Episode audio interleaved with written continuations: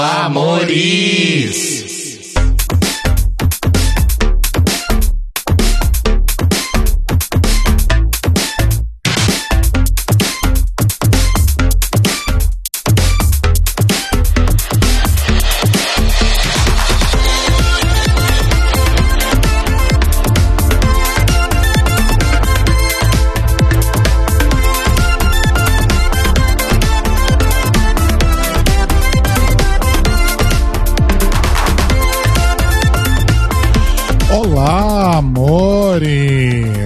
Estamos começando mais um The Libraries Open ao vivo aqui no YouTube e na Twitch. Eu sou o Rodrigo Eu sou o Telo. e a Luísa caiu. Olha só, Bom, mas a Luísa está aqui. ela está entre nós. Ela só deu uma fugidinha aqui rapidinho. Daqui a pouco ela volta. Exato. E é isso, amores. Estamos aqui então para começar um novo ciclo aqui no The Libraries Open. Nas próximas semanas nós vamos falar então sobre a terceira e infelizmente última temporada de Pose. Será assim, infelizmente? Vamos falar mais sobre isso. É, né? Eu acho que a gente vai realmente debater isso sim. Mas a princípio, infelizmente, né? Vamos, vamos acompanhar aí. É, e a segunda temporada de Legendary, né? Que as duas estrearam aí basicamente na mesma semana, né? Pose estreou no domingo da semana passada, Legendary na quinta. Uhum. E foi aí uma enxurrada de episódios, né? Sim. Tanto que, até já pra avisar todo mundo, como que a gente vai fazer, Telo? Então, normalmente, no, no- tempera- condições normais de temperatura e pressão, a gente vai cobrir o episódio que saiu ah, na, no domingo anterior ao que a gente tá ao, ao passado, né? Então, por exemplo, ontem foi domingo, teve episódio novo de. Oh meu Deus, de, De Pose, né? Então a gente não vai cobrir este episódio que passou ontem, porque a gente sabe, tem legenda, tem tudo mais, então demora um pouquinho pra todo mundo conseguir assistir. Então a gente vai pular uma semana, né? Então teoricamente a gente iria cobrir só o primeiro episódio de Pose, que teria passado aí duas semanas atrás. Porém saíram dois episódios. E... Então cobriremos os dois primeiros de Pose. E Legendary fez a mesma gracinha e saíram dois episódios também. Na verdade, foram três. É, na verdade foram três. Mas enfim, cobriremos então, hoje, os dois primeiros episódios de Pose e os dois primeiros episódios de Legendary. Isso, porque os dois primeiros episódios de Legendary, eles se complementam, né? Isso. Então a gente vai falar de dois e dois, né? É, supondo que saia aí o quarto episódio de Legendary essa semana, aí na semana que vem a gente fala do episódio 3 e 4 de Legendary, pra também não ficar tudo muito apertado, tudo muito corrido hoje, né? A gente decidiu fazer aí dessa forma, afinal fomos totalmente surpreendidos aí por essa enxurrada de episódios, né? Exato. E temos ela aqui de volta, amores. Luísa Lunática. Gente, eu caí, mas faço bem. Minha internet ela tem essa coisa de cair nos momentos mais inoportunos. Hoje mais cedo eu fui acompanhar a defesa de TCC de uma amiga e toda hora a minha internet caía, então eu ficava saindo e entrando da sala. Coitada. Ai, gente. E ficava fazendo barulhinho, provavelmente, quando você entrava de volta. Até que não, porque eu já entrava com tudo trancado, né? Microfone, câmera. Ah, não, mas Não, eu digo, não tipo, sei. era, era no Meet, era no Zoom, como é que era? Era no Meet. Ah, é porque toda vez que alguém entra no Meet faz. Ah, É exatamente assim. Enfim. Assim como fez quando você entrou aqui. Que delícia. Mas tá tudo bem. Internet é isso aí. É, Mas antes da gente começar, antes da gente dar os recadinhos de sempre, vamos aproveitar aí para mais uma vez dar parabéns para Telo Caetano, que fez E- aniversário ontem. vida. 32 anos de muita saúde. De muita gostosura. e eu estou duplamente feliz porque ontem foi meu aniversário, fizemos uma festinha. uma festinha, eu, Rodrigo e os gatos, aqui dentro de casa. E eu fiquei muito feliz porque hoje minha mãe tomou a primeira dose da vacina da Covid. Depressão alta vale a pena em algum momento da vida, né? Ah, inclusive minha hora tá chegando também. Vem aí. Famoso Minha mãe meme. também tomou hoje. Ai, arrasou, amiga! Agora Vai. eu tenho que ir atrás do, do laudo da asma pra tomar a minha. E aproveitando o momento, o meu irmão já tomou a primeira e a segunda dose. Sim. E a minha irmã tomou a primeira dose semana passada. Ai, gente, que bom. Olha, Tá que assim, delícia. tá vindo aí. Depois de tanto sofrimento, finalmente começam os refrescos, não é verdade? No meio de tanta guerra. No meio de tanta guerra. Pois é. Pois é. É. que isso, um filme? Ah, mas enfim, os nossos recadinhos então rápidos de sempre. Da Libraries Open transmite ao vivo toda segunda, 21 horas, horário de Brasília, uma da manhã no horário de Lisboa, em youtube.com barra The Libraries Open Podcast, twitch.tv barra Podcast. E aí no dia seguinte você pode ouvir no seu agregador de podcasts preferido. É só assinar o feed, vai lá no nosso site, thelibrariesopen.com.br. Dá para ouvir lá também, ou então no seu serviço de streaming de preferência. Arrasou. E além de aí de você ouvir a gente, você pode compartilhar com seus amiguinhos, mandar o link para eles. E se além disso você ainda quiser ajudar a gente financeiramente, entra lá em apoia.se barra The Libraries Open. E caso você queira conhecer outras pessoas que fazem conteúdos maravilhosos pelas internets afora, temos aqui algumas indicações. Assistam o Dragbox Doll Race lá no canal do Dragbox. Tá vindo aí a segunda temporada. Acabaram de postar uns teasers lá no canal. No canal não, na, no Instagram, tá? Ó, uma delícia. Acabou agora a segunda temporada do TNT Drag, então assistam também a primeira e a segunda temporada lá no canal da Desirê, TNT Drag. E caso vocês queiram acompanhar a reta final da Batalha de Lip Sync, essa semana estamos com o quê? Semifinal, com o tema Tropicália. Teremos duas eliminações essa semana. Corre pro Facebook Batalha de Lip Sync. Arrasou. Adorei o tema. E lembrando também que a gente faz parte da rede LGBT Podcasts, a rede lusófona de LGBT Podcasters, que mais cresce no mundo todo. Então, caso você queira ouvir um podcast aí produzido com participação de pessoas LGBT, ou você tenha um podcast produzido né, por pessoas LGBT, entra lá no site lgbtpodcasters.com.br e faz lá a sua inscrição e você pode também procurar a playlist, você pode seguir nas redes sociais. Todos os lugares é só procurar por LGBT Podcasters. Arrasou. Então vamos lá que hoje tem muita, muita coisa pra falar aqui. Quatro episódios, né? Eu quero só ver que hora que vai acabar esse programa hoje. Enfim. Arrasou. A gente vai começar com pose, né? Isso. Tá beleza. sim. Vamos lá. The category is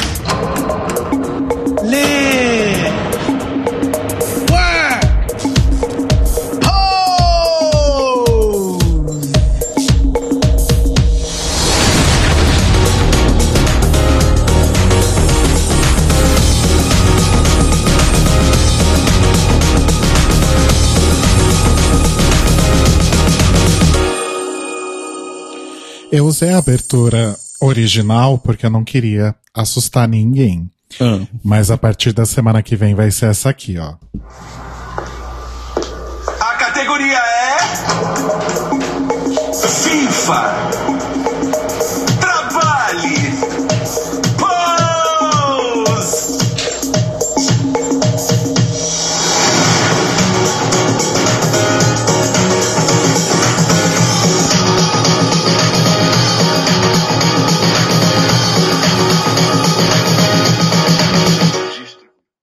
Versão brasileira é Herbert Richards. Eu só vou ver se eu acho um áudio melhor, porque esse a pessoa gravou da TV, né? Sim. Enfim. Decaiu, hein? Eu vou dar meu tá jeito aqui. Qualquer coisa eu, eu pego da Netflix direto depois. Mas Ah, vai ser esse, Maurício, porque viva, trabalhe, pose é muito maravilhoso do que live, work, pose, né? Trabalhe. Trabalhe. Qual, É o qual que estamos seria, fazendo agora, inclusive. qual seria uma tradução mais adequada pensando nesse contexto Arrase. pra work? Arrasa! Arrase? Arrase. Arrase, né? Arrase. Trabalhe. Trabalhe. Trabalhe. Bicha, trabalhe. É, somos obrigados a, né? É. Viver tá difícil. Posar também. Pelo menos trabalhar a gente tá, a gente tá se esforçando pra conseguir. Exato. Ai, eu amo. Ai, gente, então vamos lá. Vamos falar sobre esses dois primeiros episódios de Pose. Sim. Lembrando que essa é a última temporada, né? Uhum. De Pose. Ah, Pois é. Mas assim, como, como disse o Tela, não sei se você tava aqui já, Lu, ou se você estava na hora que você caiu. Tipo, será que é A mesmo? Será que é, que é triste? Vam- vamos debater. Então, Mas, você já quer entrar nessa? é, eu já queria aprofundar isso um pouco. Então vamos lá. Porque eu acho que o Ryan Murphy, ele tem um problema nas coisas que ele faz, que ele toca a mão. Tudo bem que Pose é uma das coisas que ele menos enfiou a mão, né, das coisas ali que estão uhum. assinadas ou coassinadas por ele, ele quase não mete a mão. Mas a gente ainda sabe que ele tá lá como produtor e tal. E eu sempre acho que as coisas do Ryan Murphy, elas têm uma certa tendência a começar muito bom e no meio não sei o que acontece, acontece um acidente ali e tudo vai pras cucuia. Eu não acho que foi pras cucuia ainda. Aham. Mas eu prefiro que acabe antes de existir a possibilidade de ir pras cucuias. Porque nesse episódio especificamente aconteceu uma coisa que acontece em toda a série do Ryan Murphy, tipo Glee, por exemplo, que me irrita muito, que é tudo bem que assim passaram-se três anos do final da última temporada pra agora, né? A gente tava em, em 91 e essa temporada começa em 94. Isso. Inclusive com aquela cena lá bem. Essa é Detroit, essa é Detroit depois dos ataques, né? Porque, tipo, a galera sendo assaltada na rua, Nova York, bem naqueles filmes dos anos 90 mesmo. É que Nova York, começo dos anos 90, era puxado, né? Aí, acho que. Eu não lembro exatamente que ano, mas aí em meados dos anos 90, entra o, o Rudolf Giuliani na, na prefeitura, né? Sim, sim. E é quando começa a gentrificação de Nova York. Uhum.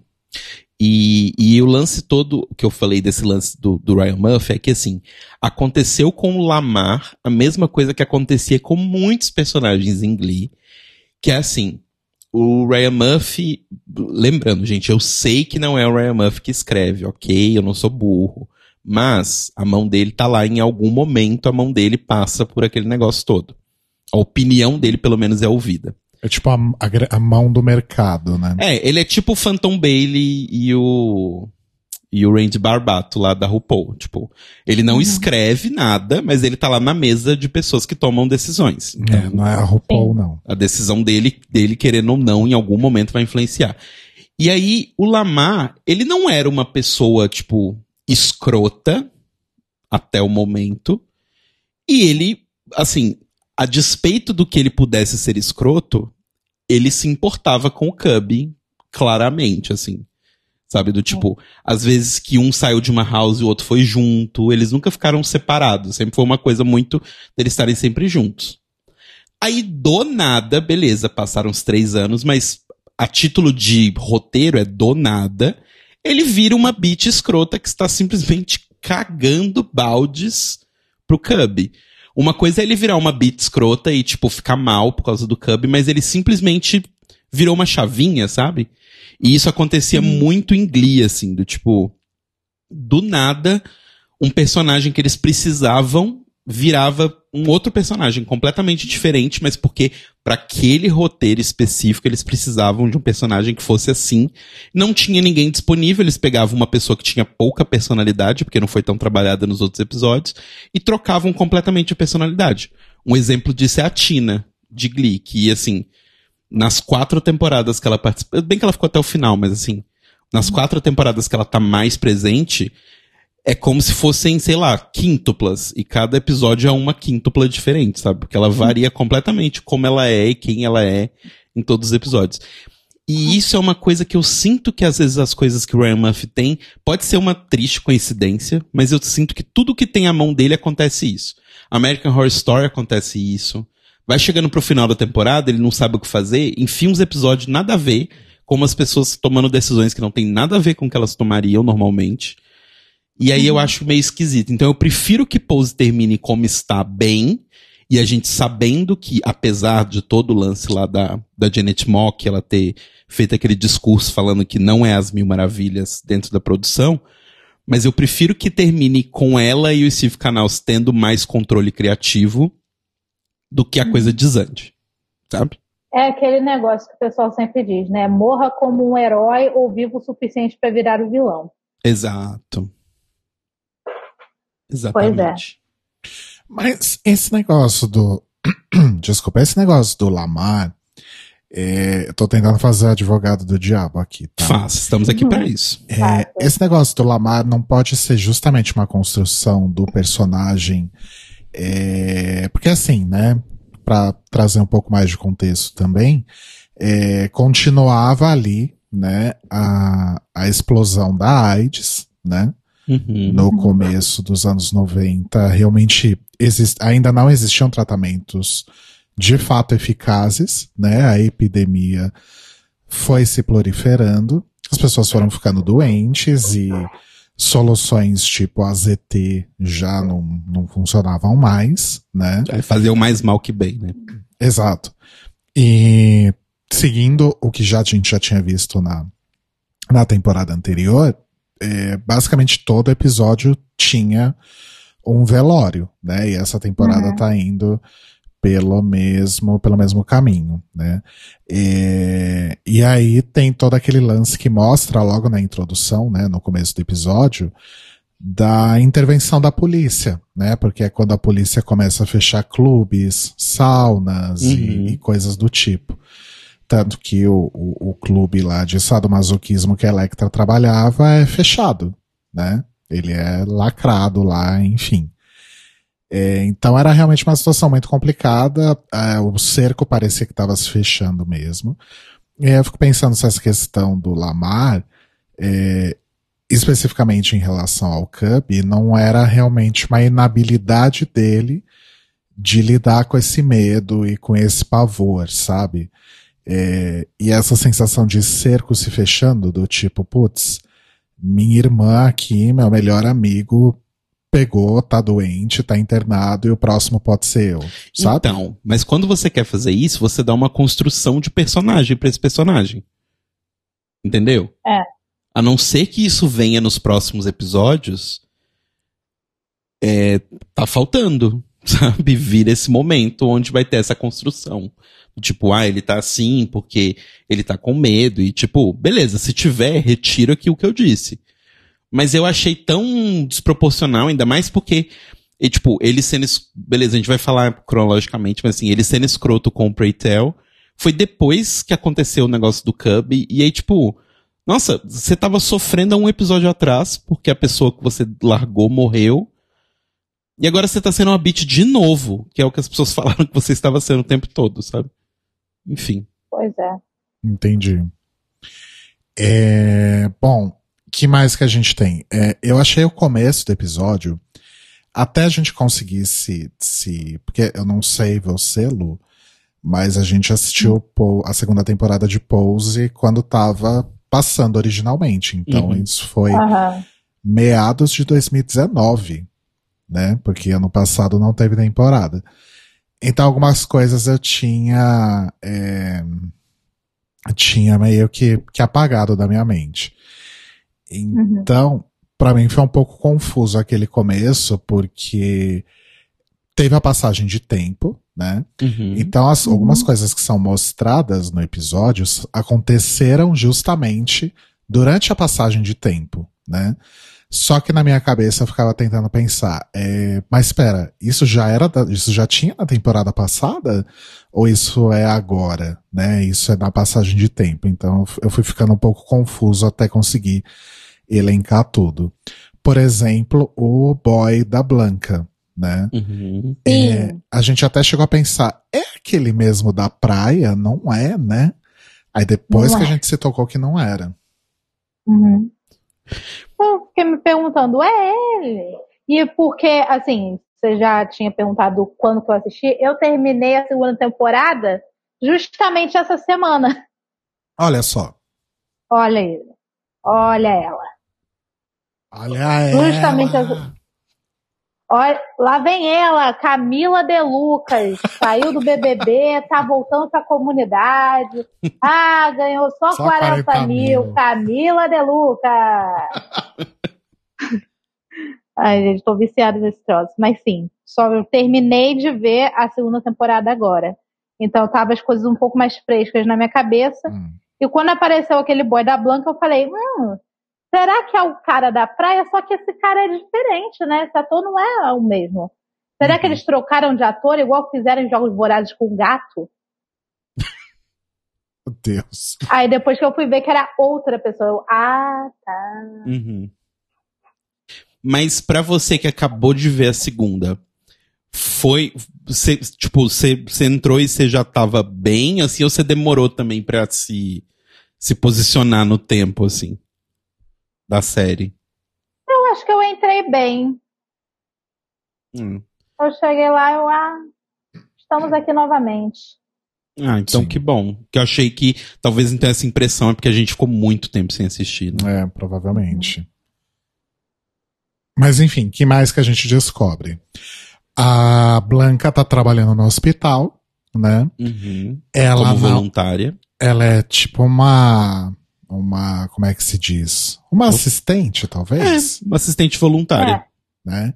Ela não é enfermeira, né? Eu achei que, nossa, a Blanca agora é enfermeira.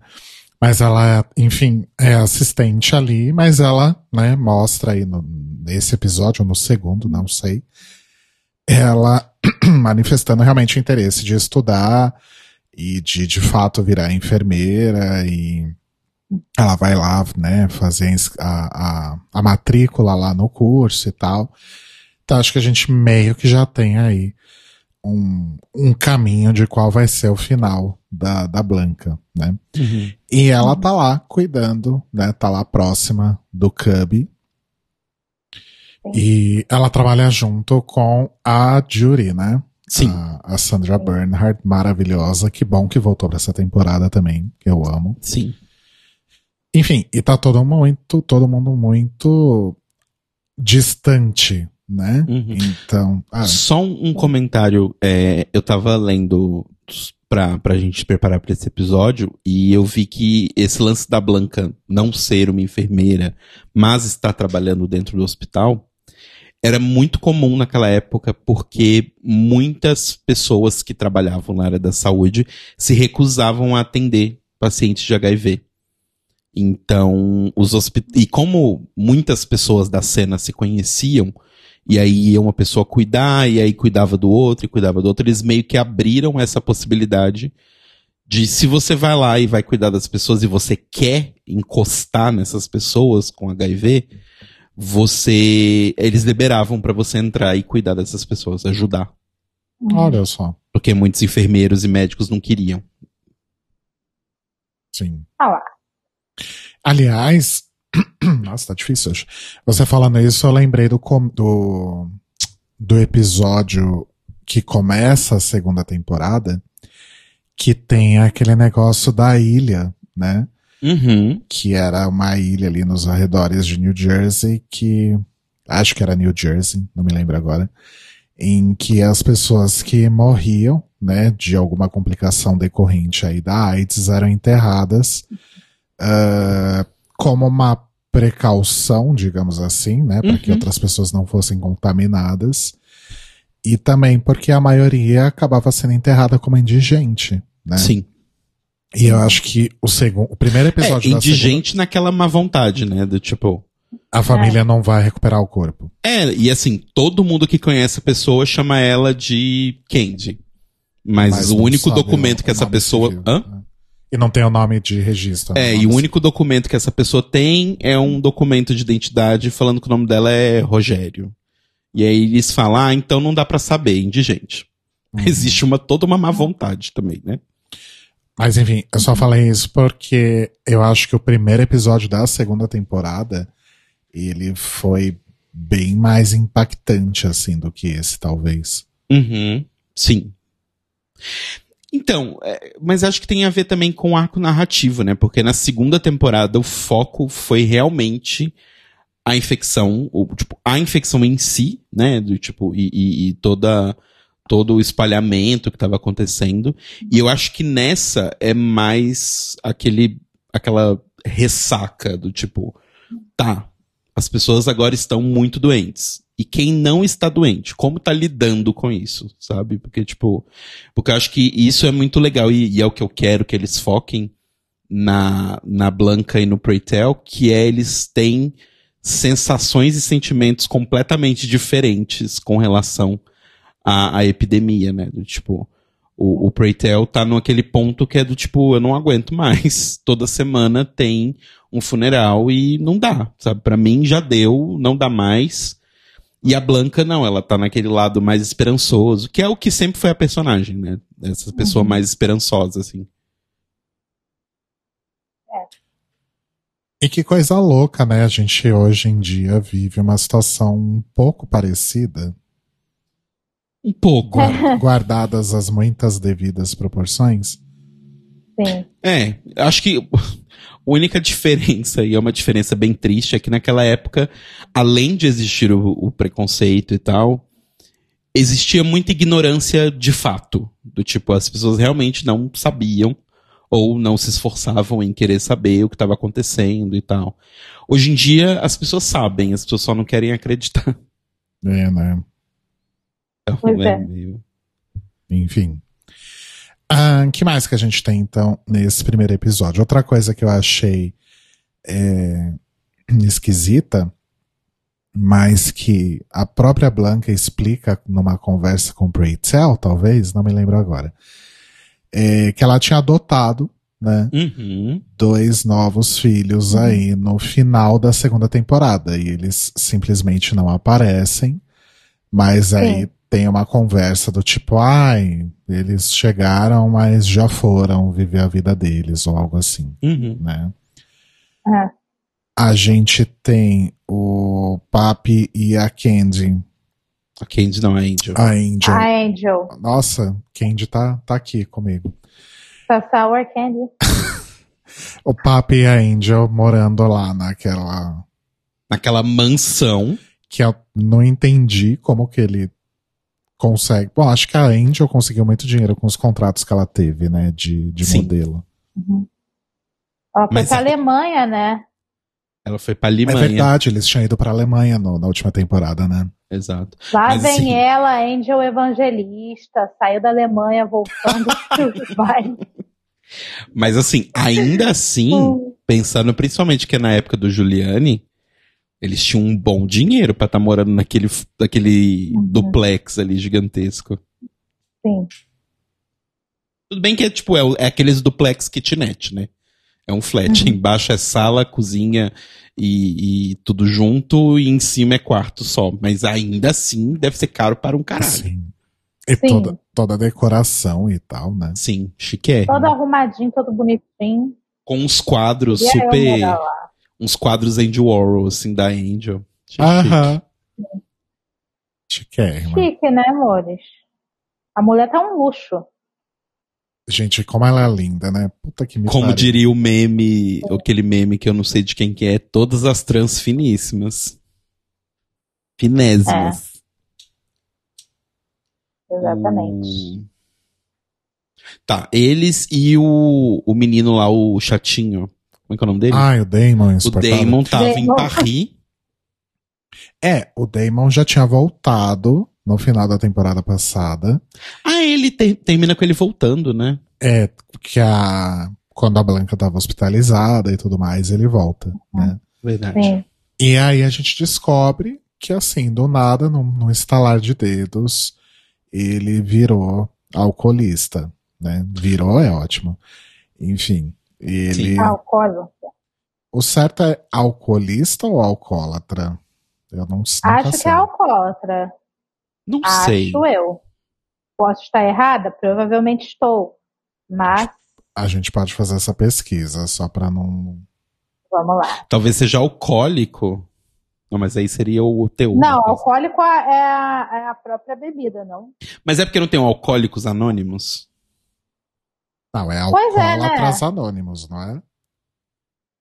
Pessoal do chat. Tem, tem alguém no chat hoje? Tem gente? pessoas no chat. A Dakota É, trouxe um monte de gente. Porque o, pra, o meu chat aqui, pra variar, não tá carregando. Ih, A Dakota, ela fez, ela fez igual os streamers da Twitch e fez raid aqui no, no chat. Obrigado, Chegou todo mundo, Dakota. vim pela Dakota, vim Olha pela só. Dakota. Eu tô me sentindo, eu tô me sentindo a, a Karen Bakini fazendo live de LOL. Muito obrigada, galera.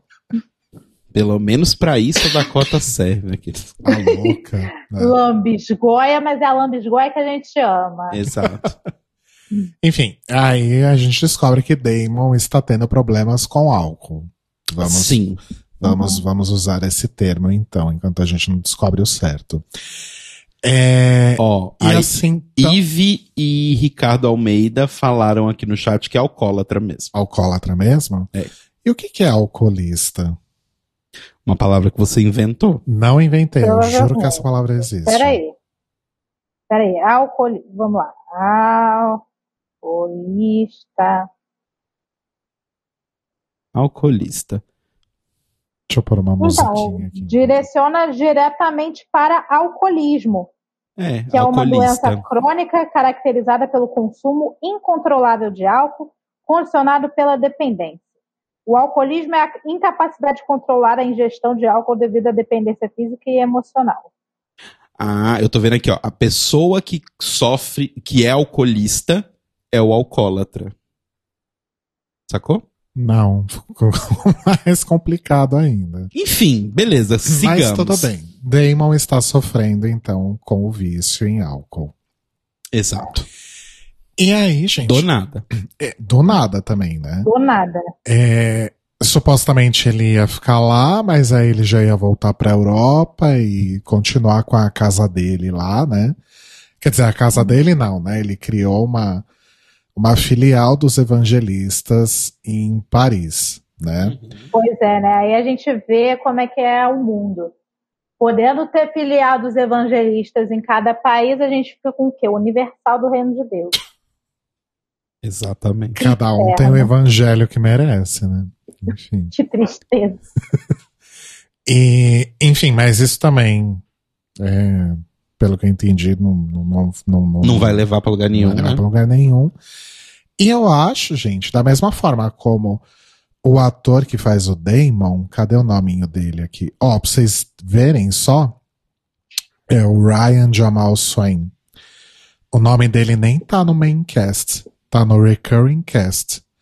Então acho que da mesma forma como ele sumiu na segunda temporada, Uhum. nessa terceira temporada ele só vai fazer aparições, né? Uhum. Tanto que no segundo episódio ele já não aparece e alguém menciona, acho que a, a Blanca que fala que ele foi, enfim, morar sozinho. Foi comprar pão. assim. Foi comprar cigarro e nunca mais voltou. Exato. E- então, eu não sei. A gente até fez essa mesma pergunta. Não sei se alguém do chat aí talvez saiba. Mas a gente fez aí essa mesma pergunta na segunda temporada. E, enfim, não sabemos o que, o que rolou. Uhum. Uhum. É, mas eu acho que eles perceberam que o personagem dele. Porque assim, eu acho que lá no começo era meio que para os protagonistas da série serem o Damon, a Angel e o. Ai, qual que é o nome do rapazinho, namoradinho do. Rick? Isso. Só que eles perceberam que a MJ e o Billy Porter rendem muito mais. E aí o, o foco virou pra eles, sabe? Uhum. Porque, tipo assim, depois do lance todo do Damon de ai, quero aprender a dançar e tal, quero seguir essa carreira, não tinha também mais muita coisa que eles fazerem com ele, né? Ai, podiam ter criado um plot pro coitado. Então, mas vai criar plot do quê? Eles tentaram criar o plot lá que foi o, o, o Preytel namorando o Rick e aí toda aquela treta. e- Só que assim, entendeu? Não vai pra lugar nenhum. Que foi um dos maiores shows de horror da, da segunda temporada, como a gente comentou. Pois é. Ó, Eve falou aqui, inclusive, parece que a irmã dele teve um problema de saúde e ele não pôde mais gravar o resto da temporada. Eita, Meu Deus. olha só. Porque, enfim, aquele episódio que o, que o Damon faz o Exposed, né? Enfim, tá, da, da temporada passada, escutem lá, gente. A gente fez dois episódios Uhum. sobre a segunda temporada de Pose. Exato. Mas. É, de fato, o, o Damon, acho que ele cai muito nisso que você comentou no começo sobre o Lamar, né? Uhum. Sobre o Lemar. O, o personagem. é, o personagem se perdeu no personagem, né? Basicamente isso. É, tipo, a história dele já não tá levando nada pra frente, então não faz muito sentido, sabe? E aí, pra evitar momentos Tina, eu prefiro que tirem o, o personagem ou que ele participe menos do que a gente ter essas coisas do tipo um personagem que fazia uma coisa e aí do nada começa a fazer outra É. por motivos de sim. Exato. Personagem que se fragmentou e agora tá com o fragmento no lugar do principal. Exato. Enfim. Mas aí tá todo mundo, né, separado e eles acabam é, se unindo, né, como sempre, por conta de uma tragédia, né. Uhum. A, a morte do Cub? Não. O assassinato da mulher do Jay Simpson, né, que movimentou os Estados Unidos nessa época. Ryan Murphy fazendo crossover pra divulgar outra série dele, né? Nossa, verdade, né? Pois é. Meu Enfim. Deus. Mas esse negócio do O.J. Simpson movimentou assim, os Estados Unidos de uma forma, porque ele era, tipo, sei lá, essa comparação vai soar muito esdrúxula. Eu acho que não funciona. Eu ia falar que ele era tipo o que o Neymar é pro, pro brasileiro comum, brasileiro médio. Acho que não. Porque ele era muito grande, não só pelo, pelo esporte lá, o que, que, que ele jogava, eu nem lembro. Mas porque ele era ator, entre aspas, né? Fazia comercial. Ele era uma personalidade da mídia, né? Ele era um Quase um influencer. ex-BBB. Quase um ex-BBB, exatamente. Ele era jogador de futebol americano. É, esse E ator. E ator. E tem aquela coisa, né? Ele era um homem negro que tinha uma enorme projeção, né? Como E a- dizem no próprio episódio, ele era quase branco. É, e aí tem essas falas maravilhosas da, da Electra e do Preytel, né? Falando de que, tipo, o, o OJ era, ele era praticamente já um homem branco, né? E o Preytel fala uma coisa também incrível, que ele transcendeu o fato de ser um homem negro, né? Por conta do, do sucesso que ele tinha. Chama dinheiro. Eu achei uma crítica social foda. Uhum. Uhum. Pois é. De verdade, sem zoeira. Então eles estão lá reunidos por causa disso. E aí tem o rolê também de que o Lemar criou uma casa dele, né? Que é a House of Khan. Uhum. Isso. E ele tá arrasando nos balls, né? Uhum. E essa galera branca, Angel, etc., só vai no ball pra encontrar as amigas, tomar um drink, O rolê. né? Fazer o rolê ali. É. Mas eles não desfilam mais como casa há bastante tempo. Até porque tá cada um fazendo os seus próprios rolês individuais ainda. Sim. E aí tem todo o plot, inclusive, que agora. Que eu não sabia que isso tinha começado já nessa época, de 94, que eram os prêmios em dinheiro pros vencedores, né? Não era só uma coisa do tipo, ah, toma um troféu e você é a mais linda. Agora te rolava uma grana. Que inclusive é muito louco, né? Porque de onde eles tiravam tanta grana? Porque tinha ball sempre, né? Então. É. É, e é a época que o, que o Ball, ele começa a virar. Na verdade, isso já estava acontecendo desde o começo dos anos 90, né? Ele começa. Ele não é que ele vira mainstream, porque acho que na verdade nunca foi mainstream, né? Mas começa a chamar muito mais atenção. Tanto que o, o Telo observou uma coisa interessante ontem. Várias cenas do, do Ball é, tinha gente tirando foto, filmando, Uhum. né? Uhum. E aí eu acho que é uma alfinetada a, tipo. A, a mesma alfinetada que eles deram na Madonna na segunda temporada, que foi o lance de que ela chegou, falou: ai que legal, vou apropriar. Apropriou, contratou umas pessoas, não pagou e saiu como a dona do Vogue, né? E eu acho que é um pouco uma crítica também, porque eu já ouvi críticas parecidas, por exemplo, ao Paris is Burning e outros documentários, né? Que é do tipo, ah, é tudo muito lindo, tudo muito legal, mas assim, foi só, tipo, parece que era só uma filmagem de zoológico, sabe? As pessoas iam, filmavam e embora. Eu não sei se o Paris is Burning especificamente, mas eu já ouvi alguns comentários de pessoas da cena ballroom de verdade falando que não sabem se esses documentários ajudaram de verdade, né? Ou, ou se só, tipo, roubaram, por exemplo. Por conta desses documentários, estamos aqui fazendo um podcast sobre isso. Mas Uhum. isso talvez tenha tornado o negócio menos daquelas pessoas e mais uma ideia geral, sabe? Uhum. É, tanto que acho que uma das grandes críticas a Paris is Burning e documentários do tipo é, ah, beleza, vieram aqui, retrataram tudo, contaram nossa história, fizeram um filme, ganharam um prêmio, e a gente continua aqui na mesma merda. Uhum. É. Então, eu acho que pode ser de fato aí uma, uma alfinetadinha justamente nisso, né? Sim. Mas aí vem a minha. Então, agora é muito delicado o que eu vou falar e eu vou falar com muito cuidado porque eu não tenho lugar de fala. Uhum. É, mas enfim, hoje a gente optou por fazer como é, é, a estreia desse formato aqui, como era uma porrada de episódio para fazer tudo junto. A gente optou por fazer só a gente, né? Mas a gente quer, Uhum. obviamente, continuar trazendo convidados e a gente quer trazer pessoas que realmente é, sejam da cena, né? Uhum. Aqui no Brasil.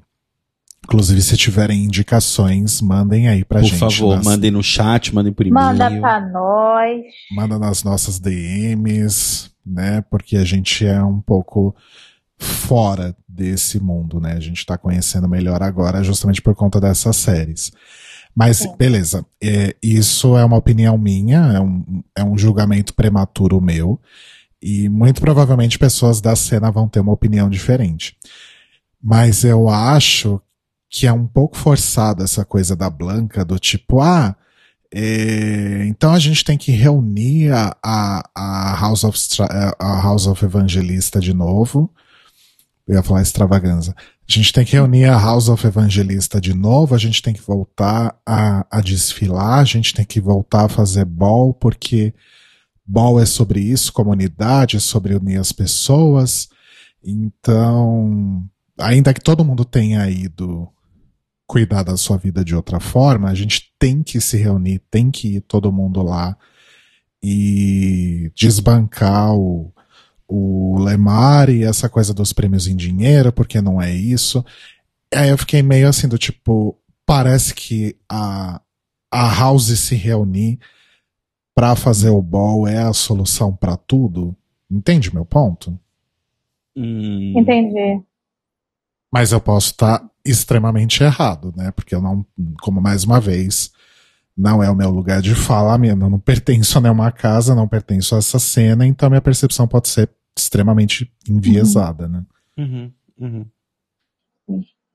É, porque eu não sei, porque assim, eu acho que é, é super justo que as pessoas vão lá e ganham um prêmio e ganham uma grana, sabe? Uhum, eu também acho. Então, mas, mas eu, ao mesmo tempo, eu entendo o lance da Blanca, que é do tipo assim, não é para isso, isso é uma coisa, um plus a mais, sabe? Aham. E eu acho que a crítica, talvez, que esteja rolando pelo subtexto da série, pelo menos a crítica que eu peguei, é que tava virando por causa do prêmio e não por, por causa de uma outra coisa. Que inclusive é uma coisa que a gente pode até falar de, de Legendary, né, e tal, mas que a gente comentou isso quando a gente falou da primeira temporada, mas não parece necessariamente que aquelas houses são uma house, algumas. Algumas, tipo, a escada, por exemplo. Ela parece que é uma coisa tipo, vamos contratar os bons dançarinos para formar essa casa, sabe? Sim. Mas não sei, como a gente não conhece as pessoas também, né? Pode ser só uma impressão errada. Mas eu acho que talvez a, a crítica que eu leio que a série tá fazendo é do tipo, não deveria ser só por isso. Deveria ser também por isso. Eu não acho que a série tá falando que, tipo, é errado dar prêmios, sabe? Eu acho que a série tá Sim. falando que é, tipo, prêmios são legais, mas não deveria ser o único motivo de É fazer aquele isso. famoso não é sobre isso, sabe? Tem o é sobre isso e tem o não é sobre isso. Uhum. Uhum. O que eu entendi foi exatamente isso, que ele o coisa da Blanca querer juntar todo mundo para eles voltarem a desfilar e tudo mais, era mais porque ela estava sentindo que essa coisa de ai, vamos dar prêmios em dinheiro meio que estava deturpando o sentido das casas e dos balls, essas coisas. Uhum. Foi isso que eu senti. Uhum. E aí já é nesse primeiro episódio que já tem. que eles já vão participar de um ball ou é no segundo? No E- primeiro já tem. É já no tem, né? primeiro. Que aí eles já. Já, enfim, já enterram a House of Khan, né? Sim. É. Mas E- eu achei, eu achei essa parte muito, sabe, tá todo mundo lá chorando que o menino morreu, todo mundo triste, todo mundo abalado. Daqui a pouco vem o o como é que é o nome dele? É Lamar, né? O Lemar. Lamar. Chegou, chegou o menino lá, aí todo mundo fica revoltado. Você nem veio ver ele, a gente falou pra você vir, agora não adianta mais, ele morreu, não sei o que, e daqui a pouco vira. Você tá sendo um cuzão, vamos resolver isso no baile. Uhum. Isso me incomodou. É, então, a, a. Como é que chama? A Electra até tem uma discussão dessa com o. Com o, o Preytel, né? De falando do tipo. Uhum. Ah, porque é assim que a gente. que a gente lida com as nossas perdas, né? É uma coisa assim, eu não, eu não lembro as palavras exatas. Uhum. Mas é assim que a gente tem o nosso, o nosso momento de, de tristeza, sabe? É, De luto. Uhum. é de luto, é celebrando uma outra coisa. Então. Eu, eu achei que faz sentido, sabe? Eu não achei estranho. Não. Entendi.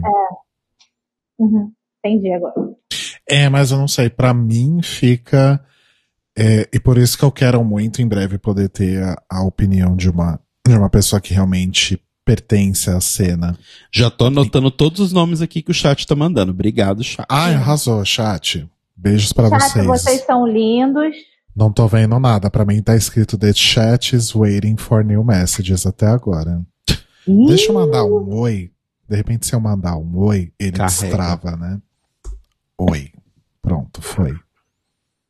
Oops, something went wrong. Ih, Não É. apareceu o seu oi pra mim, não.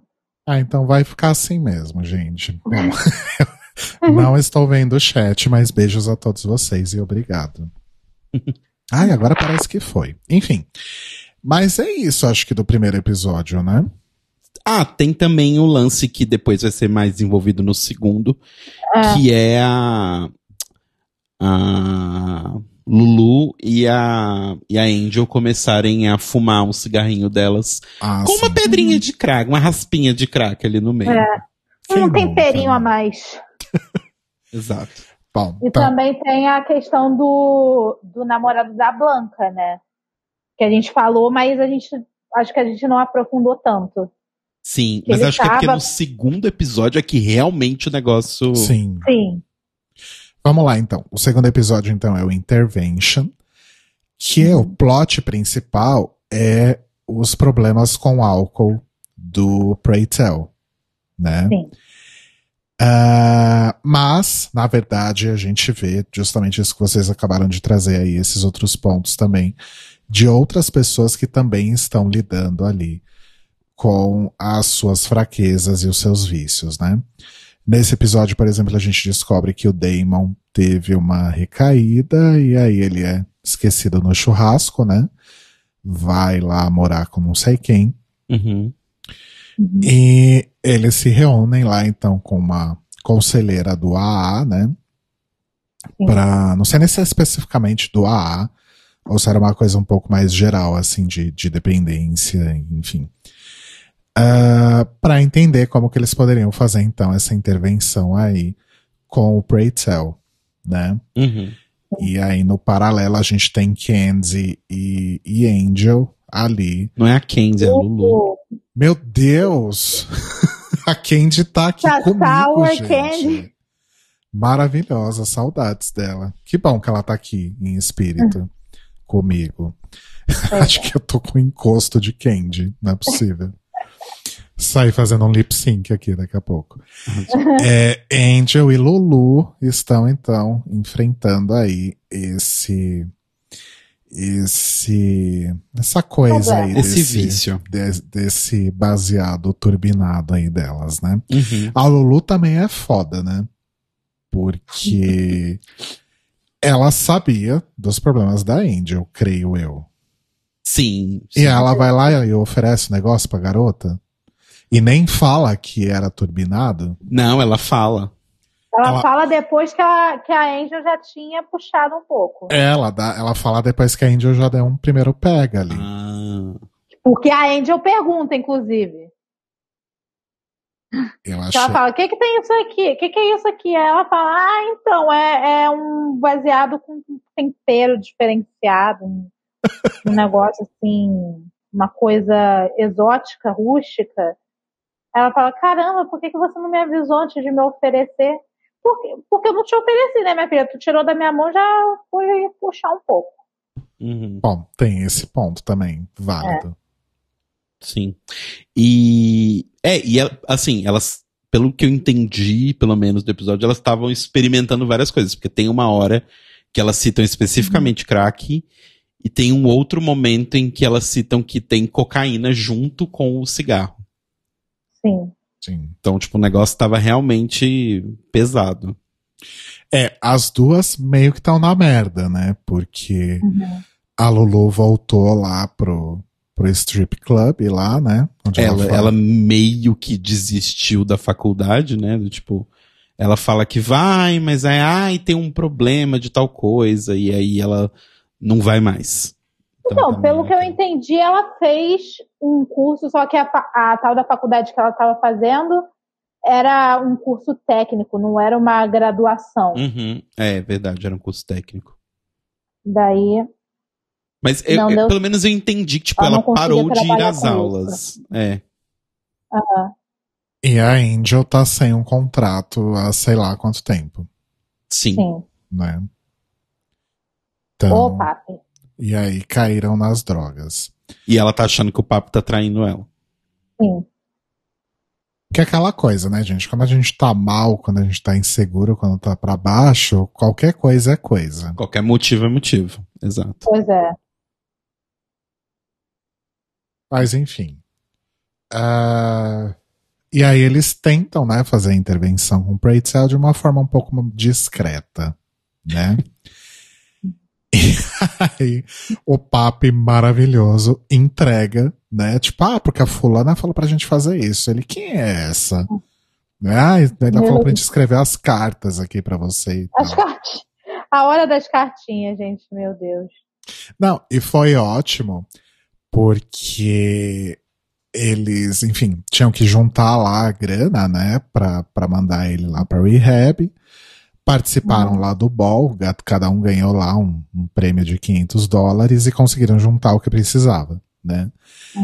E aí foram falar pra ele, ah, então a gente acha que você tem que ir pra algum lugar, tal, porque ele tava e eu achei isso esquisito também, porque ele tava super em negação, né? Do tipo, ah, eu não tenho problema com bebida nenhum. Uhum. E aí, de repente, ele topa, ah, e vocês vão me mandar pra onde? Pras Bahamas? Não, é, é tipo aqui, upstate, assim. Ah, pode ser. Onde é esse lugar, né? Tipo, ah, vou, vou ali tirar umas férias, né? Vocês estão pagando, então tá bom. E aí, quando né, o, o Papa entrega aí o negócio de que realmente eles tinham se consultado com uma pessoa tal, e tinha sugerido que eles escrevessem cartas e tudo mais, ele fica extremamente puto, porque acho que aí ele vê que o negócio é sério, né? Uhum. Então, realmente querendo mandar ele ali pra uma rehab, pra uma clínica, ou o que seja, né? Entendi. Só uma explicação aqui, o Ricardo e Ive ajudaram aqui no chat, porque a gente é bem burro das drogas, e eles disseram que é, o, o crack, na verdade, é um derivado da cocaína.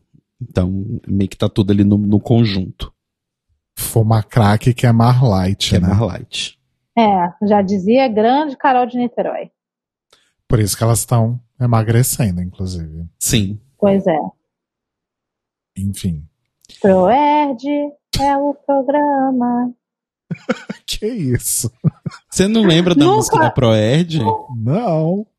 O leão da Proerd. O leão do Proerd, gente. Era um leão que cantava musiquinha e te ensinava a não usar drogas.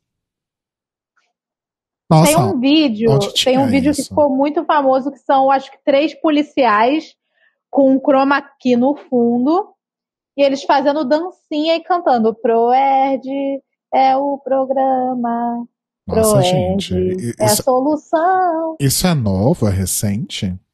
Não. muito, mas acho que quando você saiu da escola já não tinha mais. Na minha Quer dizer, época, não tinha ainda. Era a Xuxa falando: diga não às drogas, ao cigarro, à bebida. Funcionou? Deixa- Não, estamos aqui. Estamos inclusive acendendo um cigarro nesse momento. Deixa eu pegar aqui o, o vídeo e vou mandar pra vocês no, no privado. A minha época é a época da Eliana, que ela falava. É. De vez em quando vem um amiguinho e oferece uma coisa pra você, não sei o que lá. Mas como é que pode ser uma coisa legal se você não pode contar nem pro papai e nem pra mamãe? Então, quando esses amigos E chegarem. ela te- fazia, Hã? ela fazia assim com a mão, tipo, É, não, e aí, tipo, era. Quando esses aparece amiguinhos chegarem te oferecendo essas coisas, você pega os seus dedinhos e faz assim pras drogas. Que era ela falando não pras drogas. É. Porque E tinha toda a coisa da Eliana dos dedinhos. É, e tinha a fada morta. Nossa, gente. Era pesada a nossa infância pra gente não usar droga. Não funcionou, né? Se bem que eu conheço pessoas que fizeram o Proerd e não estão aí usando droga. Eu nunca fiz, eu tô aqui de boa. A única droga que eu uso é o quê? VTube. Meu Deus. Sai os dessa, filmes amiga. da VTube. A gente precisa fazer uma intervenção. O Ricardo falou, o ProErd não é um programa muito novo, mas é que o Rodrigo é muito antigo, Ricardo. Vou mandar lá no. Mandei. Mi- Vídeo com a coreografia e a música do Proerd. Depois vocês assistam. Só te digo uma coisa, Telo. So tell us a joke. Ai, Brasil. Enfim. E digo mais. Não, digo. Enfim. Eu gosto daquela coisa que é tipo assim: eu só vou falar uma coisa, não falo nada. E digo mais, nada mais a declarar. Só repensa. Só repensa. Enfim, e aí, gente, vem mais uma crítica a mim. Não é uma crítica, mas enfim. É uma observação. É uma observação. Comentário. É, aí o Preytel faz todo aquele escândalo. E como sempre, ele usa esses momentos, ainda mais que ele tava ali, né, com uns goró a mais na cabeça, ele usa esse momento pra atacar a fraqueza das outras pessoas. né? Sim, sim. E aí ele vai pra casa e o Rick tá fazendo as malas. O Rick tava lá morando com ele, esse relacionamento realmente vingou. E o Rick tá fazendo as malas e fala que vai embora. Uhum. E aí, é, eu acho isso de certa forma até, é, até legal. Eu não sei até que ponto é muito forçado ou muito pesado, mas eu acho legal que isso já vem da segunda temporada também, que é essa desconstrução do Preytel como se ele fosse sempre uma pessoa muito inteligente, sensata Uhum. e boa, né? Sim. Ele tem ali umas falhas de caráter bem grave, né? E, É que todo mundo tem, né? e É. fica claro que o relacionamento dele com o Rick era uma coisa bastante abusiva, porque ele se colocava ali como o cara mais velho, que tinha algum tipo de autoridade na relação, Uhum. e ele joga na cara do Rick coisas do tipo: ah, você não vai é, conseguir nada sem mim, você não é ninguém sem mim. É, você vai sair daqui, você vai pra onde, né? Né? E, E crianças, vocês que estão aí ouvindo. Isso é um relacionamento abusivo. Sim. Não é só quando a Bastante. pessoa bate na tua cara que é abusivo, tá? Isso também é relacionamento abusivo. Exatamente, galera. Fiquem de olho. Eu tenho que dizer que na hora que passou essa cena dele querendo falar todas essas coisas pro Rick, eu chorei. Sim. Eu chorei. Ai, essa cena foi muito muito pesada. nervoso. Foi muito Então, pesada. é muito pesada, mas é importante que tenha essas coisas, né? Porque eu acho que um pra desconstruir essa coisa de que o Preytel tá sempre certo, ou até que a Blanca tá sempre certa, né? Enfim, não, não foi o caso dessa cena, mas eu acho isso importante pra mostrar esse tipo de coisa.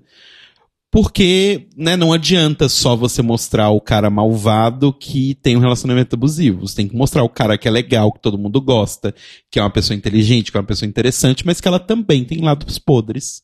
E ela precisa lidar com isso, né? Uhum. Sim. é. E aí acontece uma coisa que é muito pesada, que, na verdade, é, lembrando que tanto o Prey quanto o, o Rick são HIV positivo, né? E aí rola uma coisa que eu já ouvi histórias, inclusive, de. Não pessoas próximas, mas pessoas que eu, que eu conheço, que eu sei quem é. É que, pelo menos nas histórias que eu conheço, é uma coisa que acontece geralmente em casais sorodiscordantes. Mas, enfim, independentemente disso, aconteceu ali. Que é um jogar na cara do outro algo do tipo: é, você é HIV positivo e ninguém vai te querer, né? Só eu. Só eu, Uhum. né? E eu já ouvi histórias desse tipo. De fato, isso acontece. Sim. Né? Uhum. E- Já aconteceu com pessoas próximas a nós. Então, assim, pesadíssimo. Depois te conto quem.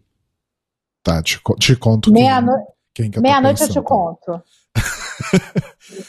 Depois a gente conta aqui no, no, no privado de nós três. Só nós saberemos. Uhum. Apesar que a Luísa acho que não conhece nenhuma das pessoas que eu vou citar, mas ok. Enfim, moving on. É, e, enfim, é, é extremamente pesado aquele momento, né? Uhum. E assim, é, é o, é, o, é o momento pra ir ao fundo do poço, né? Sim. Que aí quando ele vê que a coisa é séria, que o Rick realmente vai embora, aí ele apela pra outra coisa, que é não me deixe, eu preciso de você. Que também é algo extremamente comum em relacionamentos abusivos. Opa. Bastante. Pois é.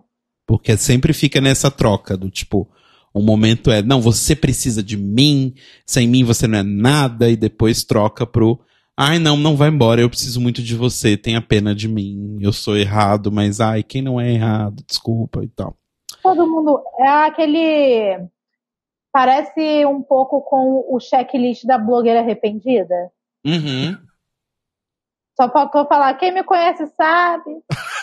Exato. Você me conhece, você sabe. Então, assim. Uhum. E, e tem uma outra coisa também bem pesada que, que é mencionada nesse episódio, que é o lance de que nessa época houveram também muitos suicídios de pessoas que eram HIV positivas, porque as pessoas não queriam definhar. Uhum. Então as pessoas. E aquilo que o amigo do Pretel. Eu não lembro o nome, é o Castle, né? O É o Castle. Castle. é, que o Castle faz do tipo de, ah, vou num dia ir pra um hotel e vou tomar um monte de remédio, vou cortar os pulsos, enfim, né? E, e vou dar fim na minha vida. Isso era uma coisa que realmente acontecia, porque as pessoas não queriam definhar. E as pessoas estavam desesperadas, é porque eu acho que, pelo menos isso, a série está mostrando real, assim, porque a gente vai ver notícias e reportagens sobre o princípio da epidemia de HIV e era muito assim, tipo. Tava. Você perdia amigos semanalmente, sabe? Então, chega um ponto em que a pessoa realmente tá de saco cheio daquilo, sabe? Tanto que isso é uma coisa que hoje em dia a gente já tem remédios, né? A gente já consegue, com a tecnologia de hoje, ficar indetectável e tudo mais, mas até um certo ponto ali, no final dos anos 90, começo dos anos 2000, era muito comum que tivessem também as festas para se infectar, né? Do tipo, para não viver nessa dúvida de sou ou não sou soro positivo, vou ou não vou morrer, as pessoas falavam, ok, foda-se, vou viver ao máximo possível, e aí quando eu estiver no meu auge, eu acabo com isso, e ponto. Sabe? Uhum. Que é bem triste, mas enfim, é, é uma coisa que acontecia. Inclusive, depois desse, dessa conversa com o Castle lá no, no hotel, que o Prey resolve, então, de fato, ir pra rehab, e aí a, a, a, o episódio termina com a Blanca levando ele, né? Sim. É. Enfim. E aí uma outra coisa que tem nesse episódio também é a Blanca conhecendo os pais do Christopher, né? Que é o, o boy É. dela lá, que surgiu do nada. O médico gato. O médico gato. Que é de uma família, né? Ele é médico, ele é de uma família aparentemente rica, né? Uhum. E aí, obviamente, rola ali aquele clash, né? A, a Blanca vai, né, com medo ali conhecer os pais. E aí começa aquelas perguntas: ah, onde você cresceu? O que, que você faz? Você pretende ter filhos? Né? Aquelas Uhum. mães bem tradicional zona e bem conveniente, né? Uhum. Né? E a- até tem uma cena ótima, porque nesse momento é, o, a, a Blanca ela é criticada, digamos assim, porque ela cresceu nos projects, né, do, do Bronx, que, Uhum. que é- seria tipo uma Coab aqui É, no, Coab. no Brasil, né? Uhum. Ela era, ela tinha um salão de beleza e, e aí ela fala dos balls e que ela já tem filhos, né? E aí a mulher fala, ah, mas é então de uma forma metafórica, alguma coisa assim, né? Ah, São seus amigos. São seus Seus amigos. amiguinhos da escola.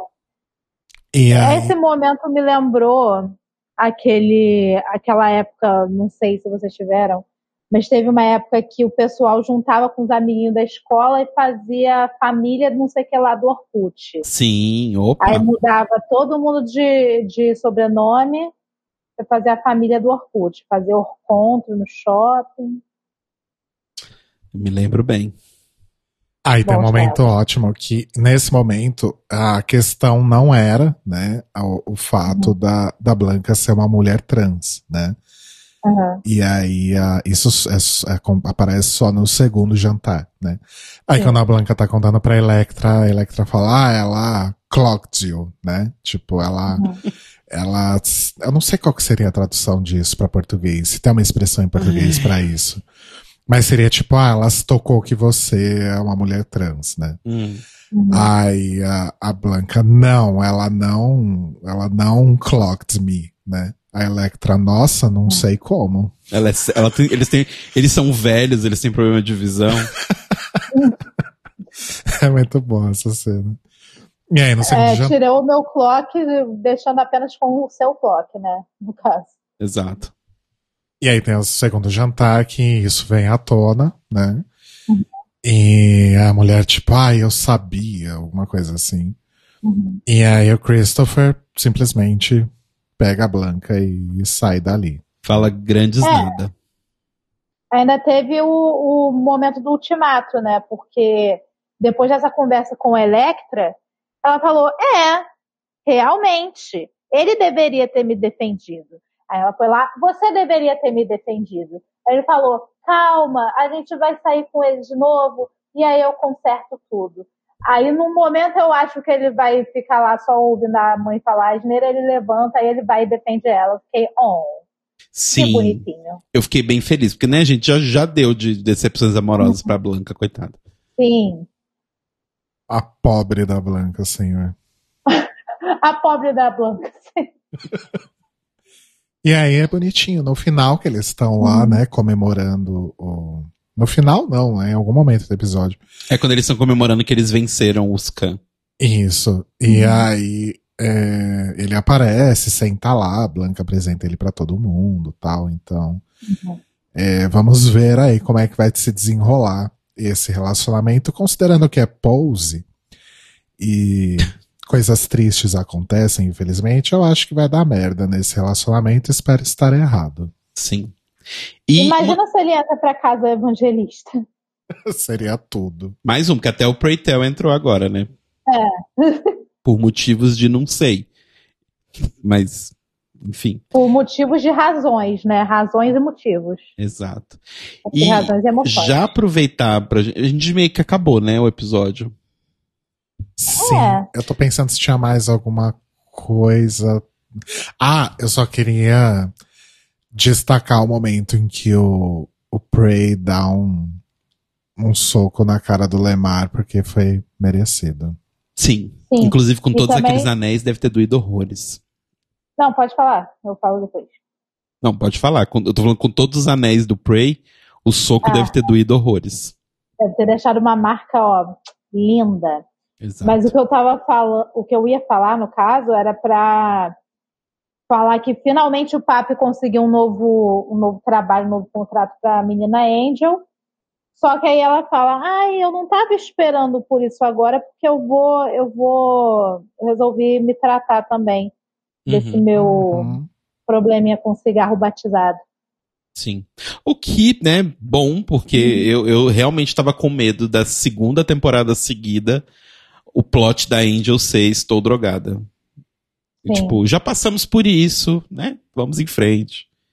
Tudo bem que tem recaídas e tal, mas sei lá. Eu, eu, eu acho que, tipo, é é uma coisa que a gente falava um pouco da, da primeira temporada, principalmente de Pose, que o legal de Pose é que ele mostrava a, a, a, a dureza nua e crua ali da sociedade e do que aquelas pessoas passavam, mas não deixava de ter a parte legal também, sabe? Não deixava de ter os refrescos.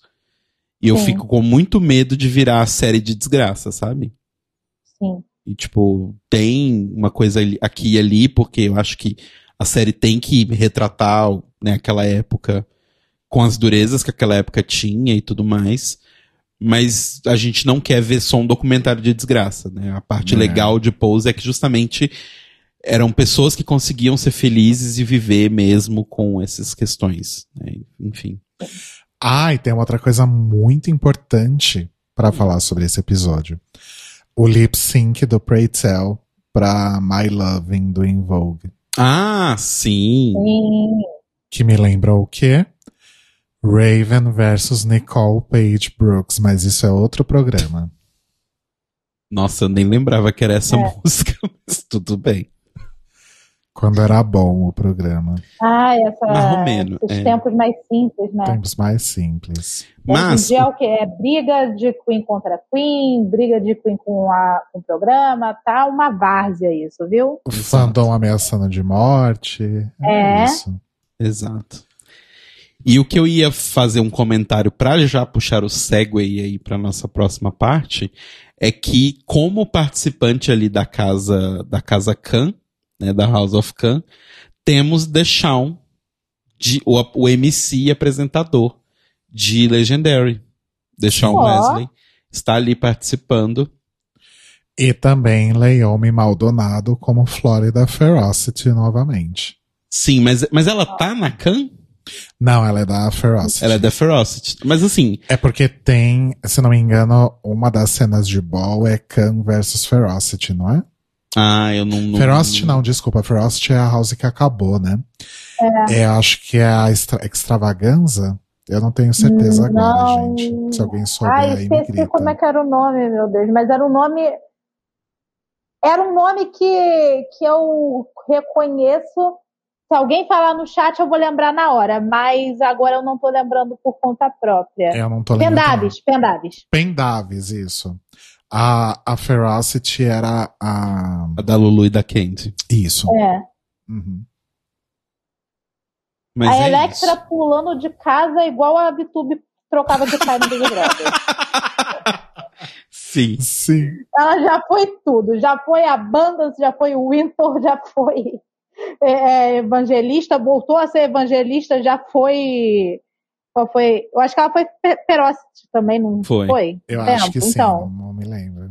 daqui a pouco já vira cã, daqui a pouco volta para evangelista. É, mulherzinha pra pular de casa. Eu amo. Aliás, gente, eu tô. é, enfim, só lembrando pra todo mundo que é, neste dia em que estamos fazendo ao vivo, já saiu o episódio 3 de Pose. Uhum. Mas a gente sempre vai falar só na outra semana pra dar tempo de todo mundo ver, baixar o episódio, baixar a legenda, enfim. Uhum. Mas eu tô vendo a sinopse aqui. E o terceiro episódio é focado na Electra e parece ser maravilhoso. Não vou Uh. falar muita coisa, só digo que tem a ver com um certo item que está no guarda-roupa Ah, da Electra. Ah, essa história é maravilhosa. aquilo lá, aquilo. Exato. Vai ser bafo esse episódio, já tô ansioso. Vai ser boca de cadáver. Meu pai do céu. Meu Deus do céu. É, a gente não vai dar nota, não, né? Não, né? Não faz sentido. Ah, mas podia ser uma nota de 1 a 10. Não, mas não faz sentido dar nota pros episódios. A mais que são dois. Ah, então tá bom. Então a gente Então vamos dá. deixar aqui. Eu gostei, eu recomendo. É- Esse Exato. é o. Eu gostei, eu recomendo. Eu também. Eu acho que foi. E até acho legal que tenham saído os dois juntos, porque eu acho que os dois formam. Opa, rotei. Os dois formam realmente um bom início de temporada. Eu gostei. Uhum. Sim. É, eles meio que funcionaram como um único episódio ali, né? Pra meio que. Onde estamos, pra onde vamos, né? O clássico primeiro episódio de temporada. Sim. Sim. Vamos pra Legendary, então? Vamos. Então vamos. Vamos. Said you wanna be a legend, or a statement, a statement, or a star, a star, a star. Said you wanna be a legend. We're legendary, legendary. I'm so, uh, all I really wanna be is an icon or a statement. No, it's legendary, uh, legendary, legendary. I'm legendary, legendary, and I really wanna be. Oh, Legendary. Oh. oh. Cara, gente, eu fiquei com essa música na cabeça uns cinco dias seguidos. Por quê? Fui eu maratonar a primeira temporada que eu ainda não tinha assistido. Aí maratonei. No outro dia eu fui ouvir música no Spotify. Acredita que apareceu no, no Daily Mix? Olha apareceu só. lá. Aí eu fui lá e ouvi de novo. Aí saíram os episódios, consegui ver os dois primeiros. Aí vem a música de novo. Eu só fico com isso na cabeça. Você quer ser uma lenda? Exatamente. Um comunicado. Ah, eu preciso Uma achar, uma estrela. preciso achar uma versão em português dessa também. Será que tem? Ah, eu quero ser um comunicado. Se eu puder escolher, eu quero ser um comunicado. Então, eu acho que eu seria uma estrela. Porque a lua não tá me dando muitos frutos. Luna, pelo amor de Deus, sai desse ato. Vai voltar, amiga. Calma. Vai voltar. Ela já Confia, trocaram a cor do cabelo, é sinal que tá vindo aí. Olá, Luna, voltando do hiato. Amigo Fala. Luna. Ah lá, arrasou, voltando da licença. Só Né? ganhou 40 mil. Ah, arrasou de Lucas. Ai, gente. Mas, Lu, você que nunca tinha assistido, que assistiu a primeira temporada agora, o que, que você achou da primeira? Eu gostei bastante. Eu gostei, só que assim, eu ficava meio. Foi até o que eu postei no Twitter. Eu fiquei um pouco assim, porque a, a Jamila, na minha opinião, ela teve um destaque grande. Ela sempre aparecia com aquelas roupas maiores do que o mundo. Parecia que era a roupa da Rosé em alguns momentos. Uns troços de tule. Eu ficava, por que, que essa mulher tá, bem dizer, sempre no meio, sentando no meio dos jurados? Eu acho que a Leome deveria estar. Uhum. E eu fiquei nessa assim, tipo, elas estão injustiçando o Leone Maldonado? Fica aí o questionamento. Sim. Mas aí o pessoal explicou que é porque a, a Jamila é produtora e tal, e ela tem esse papel de mastigar tudo para explicar para o público leigo. Exato. Ela é, ela é o famoso papel do orelha, né? Ela, tipo, Uhum. ela tá ali para fazer a ponte entre entre você, pobre mortal que não conhece aquele universo e aquelas pessoas. Pois é, me lembrou muito aquela. Quando meu primo era criança, que ele assistia muito o desenho da Disney. Aí vinha o desenho do Mickey, e sempre tem um momento que o Mickey vira para, para a tela, né, e fala: Esse é um objeto surpresa que nós vamos utilizar mais tarde. Acho que o papel da, da Jamila é ser o Mickey. Exato. Amo. E a Jamila também, ela tá fazendo aquele papel, aquele papel da jurada legal, né? Aham. Porque toda, toda coisa de competição americana tem sempre o jurado escroto e a jurada legal, que dá nota boa pra todo mundo. RuPaul's É. Drag Race só tem jurado escroto. Ah, tem o Carson e o, e o, e o Ross, E o o, Ross. Hilário Ross O Hilário Roseman. que, que normalmente dá umas notas melhores pras pessoas. Eu acho que eu sou a, a Jamila do Batalha de Lip Sync. Só posso dizer isso. Mas acho que é- era bem. É sobre isso, sabe? A, É sobre aço. a Jamila, ela faz essa ponte. Acho que muita gente deve ter, sei lá, se interessado ou ficado curioso com Legendary por conta dela. Sim, sim. É. Ela é claramente a pessoa famosa que vamos colocar aqui pra chamar a atenção. Sim. Aí tem o Pedro de Lara, que é o Lau Roach. né? Aquele outro chato. Tem a Leiomi, que é a única realmente que sabe ali do que tá falando.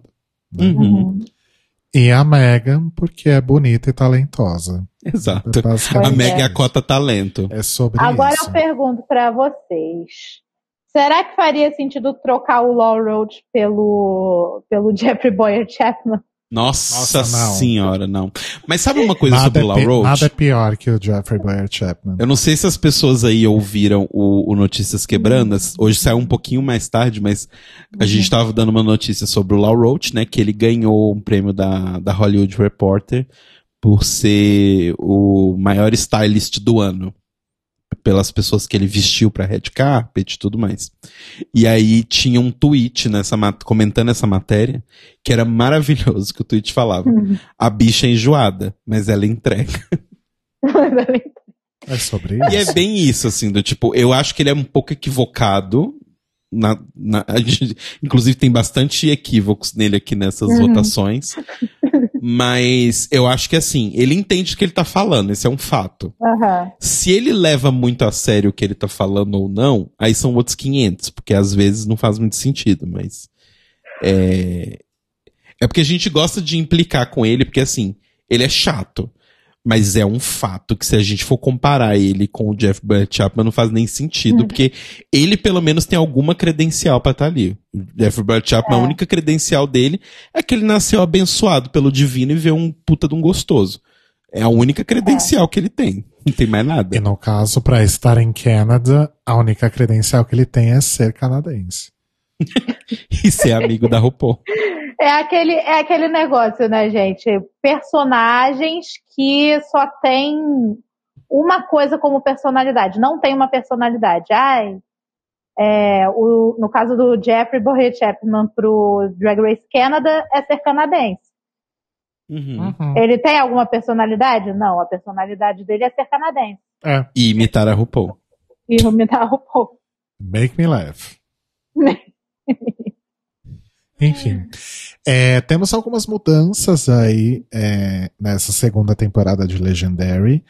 A primeira, eu acho que é a mais triste, né? A- na verdade, acho que é a única coisa triste, pelo menos até o momento, que é a ausência de plateia, né? Pois é. É, o episódio final, ou episódios finais, não me lembro. Acho da que foi só o último. foi só o último Foi mesmo? só o último. Da primeira temporada também já foram sem plateia e foi esquisitíssimo, né? Uhum. Sim. E nesses dois primeiros episódios da Season 2 ficou evidente o quão falta faz a plateia, né?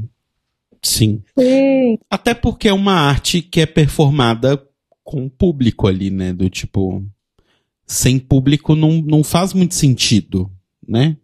Assim, É. faz sentido, obviamente, porque a arte continua existindo, né? Ponto. Mas.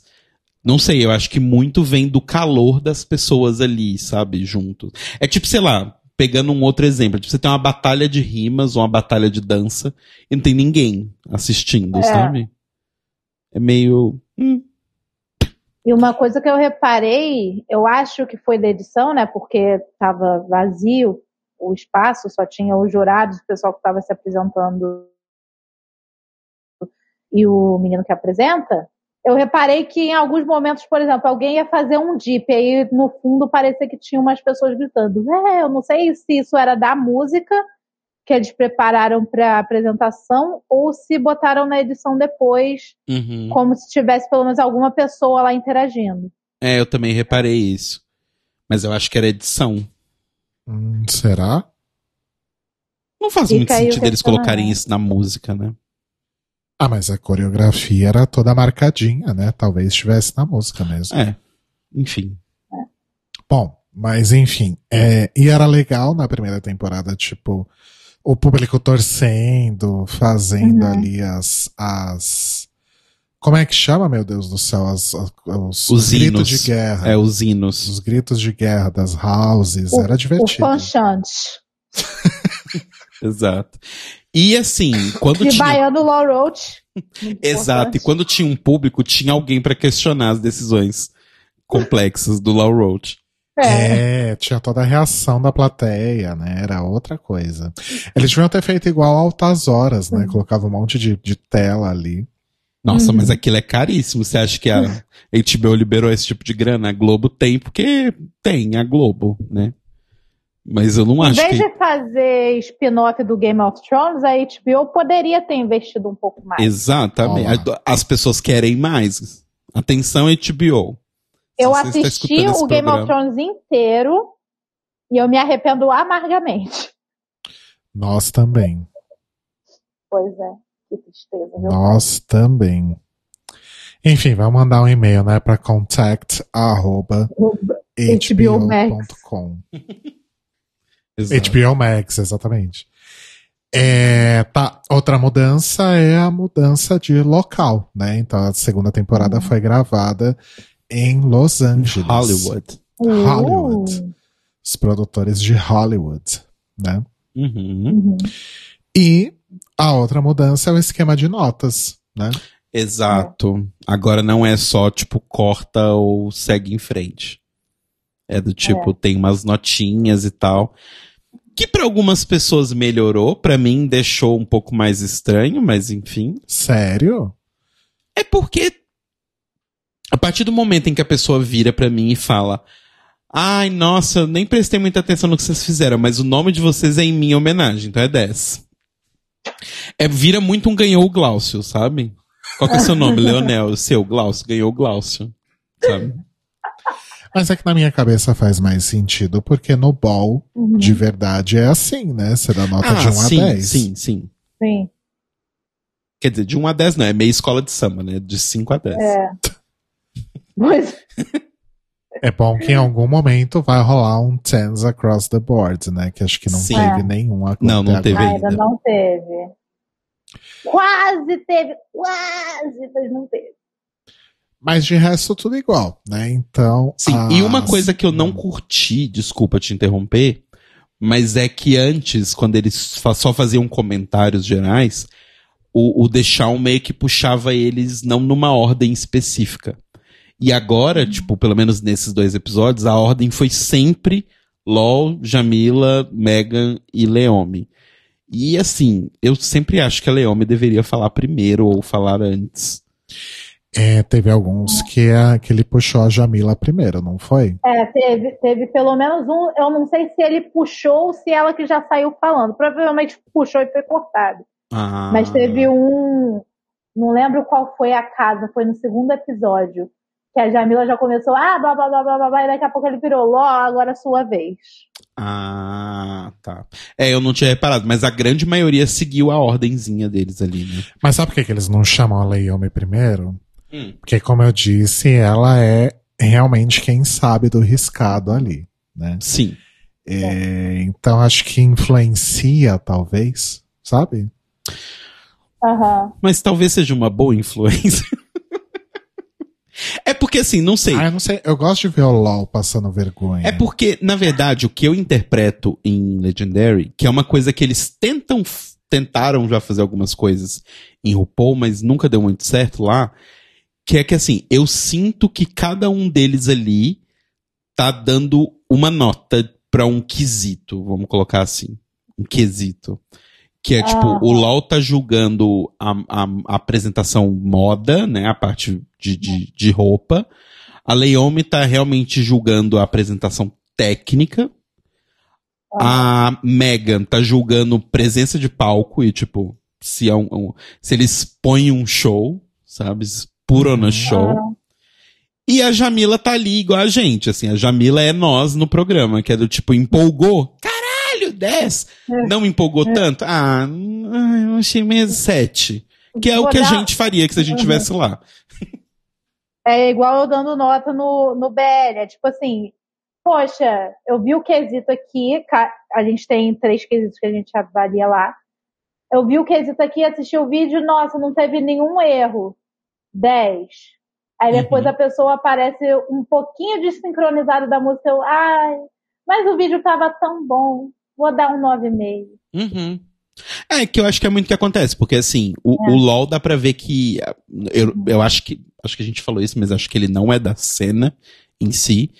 Mas ele tem um conhecimento maior. E a Jamila e a Megan meio que, tipo, realmente estudaram. Inclusive, a Jamila tem até umas fotos que ela postou no Instagram dela. Que é ela, tipo, assistindo uma playlist de YouTube, sabe? Do, Tipo, vendo vídeos e tal. Então eu acho que ela, ela, obviamente, assim, ela não tá julgando do cu dela, né? Do tipo, falaram, ó, cinco elementos do Vogue. Tá. Ela procurou no YouTube, cinco elementos do Vogue. E viu um vídeo. E aí, tipo, ela vai procurar, mas ela tem o nosso olhado. Tipo, ela tá olhando. E normalmente dá pra você perceber até nos julgamentos dela, ela tá sempre mais maravilhada pela coisa toda, sabe? Pelo Sim. espetáculo completo do que pontos técnicos. E eu acho que é meio que a função dela, né? A função de ser mais técnica mesmo e até mais exigente é da Leomi. Mas ela consegue ser exigente sem ser escroto, olha só, Ló. Tá vendo? É, é aquele negócio, a pessoa não precisa dar a carteirada. Ela é a carteira. Exato. Ela é a Eu- própria carteira encarnada. Pois é. Ó, até o Carbonara veio dar sua opinião. Ele veio dar aí. opinião. Nossa, dele. amiga, você ouviu? A porta tá fechada. Pois é. Eu ouvi. Como diz a minha mãe, é o ouvido de tuberculoso. Ou ele que é muito escandaloso Eu mesmo. acho que é ele. Ou Nossa, talvez gente. o microfone de vocês seja muito poderoso. Ah, um pouco. Ai, Brasil, Brasil, vamos lá. Brasil! É, então, os dois episódios, né, são iguais, né, a mesma estrutura. Uhum. E a ideia, então, é apresentar as 10 casas, né, que vão competir aí nessa temporada. E em cada um dos episódios, uma casa já é eliminada, né? Pois é, eu achei isso triste já ter rodado uma casa. É tipo Season 6, que saiu É. a. E, a, e a, a- a que teve há pouco tempo também, né? A doze. Magnólia e a. Teve gente que não conheceu a Magnolia e teve gente que não conheceu a Kelly Mental, né? Pois é. Pois é. De um lado tem vantagens, do outro tem perdas gigantescas. Pois Por que, que a gente sempre traz o RuPaul's Drag Race? A gente precisa, se, a gente precisa Todos Desintoxicar. nós precisamos de intervenção, porque A eu gente- sempre trago o Big Brother, vocês sempre trazem o Drag Race. A gente precisa desintoxicar. A gente precisa perder esses hábitos ruins, a louca. Uma semaninha assim no retiro espiritual. Ai, sim. Enfim. Queria. É, e aí eu tava lendo, eu imaginei, né, que a apresentação das casas foi quebrada em dois episódios. Ai, desculpa. Subiu um gás aqui. Você não precisa contar isso pros ouvintes. Você precisa realmente parar de contar pros ouvintes que você tá rotando. Gente, vocês se incomodam? Digam aí no chat. Acho que ninguém percebeu. Então, ninguém Eu- percebe. O negócio é que ele conta. Ai, desculpa, eu rotei. Deixa Ninguém eu falar do, do, do episódio, meu Deus do céu. É, eu imaginei que os dois foram que, o que a apresentação das casas foi quebrada em dois episódios para ter mais tempo de tela para cada casa. Mas eu tava lendo Sim. aqui que foi um protocolo, né? Seguindo todos os protocolos Hum. da Covid-19, porque eles ficam todos ali no, no backstage, né? Sim, Então imagina, é, 10 casas com 5 pessoas cada uma, 50 ia pessoas. ficar 50 pessoas ali no backstage. né? Mais produção, câmera, blá, blá. Então faz, faz bastante sentido. Mas que bom também que serviu para para dar né, o, o tempo de tela maior aí para as casas. Sim, porque rolava uma coisa também que na primeira temporada, assim, como a gente viu tudo num, quase num tiro só, não fez tanta diferença assim, mas que era uma coisa que rolava na primeira temporada que é ah, essa casa quase não tem, tipo, é, voice-over deles, ou momentos onde a casa, alguém da casa conta alguma coisa emocionante e tal, tem muito pouquinho. Então a gente já sabe que essa casa vai até o final, porque tem tempo dessas pessoas contarem tudo. Sabe? Então, tipo, ela não vai sair agora, ela vai sair da mais pra frente, porque vai dar tempo de contar tudo. Eu abri a porta para os gatos aqui, senão daqui a pouco estão chamando a polícia, né? Exato. Achando que a gente tá matando o gato. Meu Deus. Vocês vão ficar quietinhos, né, gente? Então tá bom. É, então acho que a gente pode começar falando, então, sobre cada uma das casas, né? Ah, eu só queria falar uma coisa, porque no primeiro episódio tem uma coisinha diferente, que é a casa vencedora, né, do, do da primeira temporada, que a Balmain faz um, um- uma apresentação ali, um- uma coisinha, uma grand marche deles, né? Verdade. E vocês gostaram? Vocês acharam legal? Eu achei legal um- uma forma de falar, olha, nós reinamos, continuaremos reinando até a final desta temporada, mas lembrem-se de quem foram os primeiros. Uhum. Eu gostei também, achei fofo. Eu achei legal também. Ai. Já, os gatos já estão causando aqui. É, então a primeira casa foi a House of. Será que tá na ordem? Orite. Brasil? Foi a House of Orite mesmo? Sim. A primeira? Nina Oriti. A própria. A designer Nina Oriti. Mas é porque na chamada aparecia Nina Oriti, aí na hora de falar era House of Oriti. Eu Uhum. fiquei, ué, Hum. tá tudo É, bem? eles deram uma reduzida. É, Ah, É posso tipo a Comme de Garçon, que ficou só garçom. É. O Miyake Mugler, Aqui ficou nesta- só Mugler. Aqui nesta mesa de bar. Ah, só um comentário de uma forma geral sobre as casas que eu fiz Hum. com o Telo, Uhum. quando a gente estava assistindo. É, pelo menos no primeiro episódio, no segundo isso já muda um pouco. Eu achei que as casas esse ano estão muito masculinas. Eu achei que tem muito mais homens nas casas. Uhum. Sim, Sim. É, pelo menos no primeiro episódio, realmente. Não tem Verdade. tantas mulheres, tô tentando me lembrar, mas realmente não tem tantas. Oh meu Deus, Pesto, sai daqui, coração. Vai falando aí da primeira que eu vou dar um jeito nesses gatos aqui. Tá. Então, primeira casa é a House of Rich. E, ela mesma. e o que, que você achou da, da. Primeiro daquela apresentaçãozinha que eles, que eles fazem lá, né? Do tipo. Aquele momentinho. Ah, estou aqui, blá blá blá. Pra quebrar Oi, tudo. nós somos os Orite, a gente faz isso, a gente faz aquilo. Eu, eu gostei muito, não só da primeira apresentaçãozinha, agora eu não sei exatamente o que, que pontuar sobre, Uhum, mas eu achei eles bem fortes no geral, sabe? uhum. É uma casa que eu quero ver mais. Sim. Sim. É, eu achei eles bem, bem bons, assim, do tipo.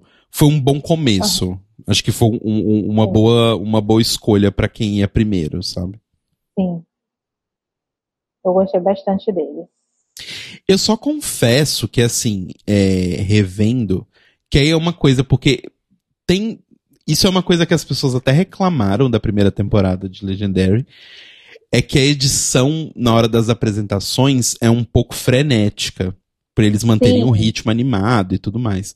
Só que às vezes não dá pra você entender muito o que tá acontecendo. Então, às vezes eu tinha a impressão de que eu não via os cinco elementos, mas Sim. aí na hora dos jurados falarem, eles falavam: "Não, arrasou, vocês colocaram todos os elementos". E é isso aí, lacrou, fechou Bangu.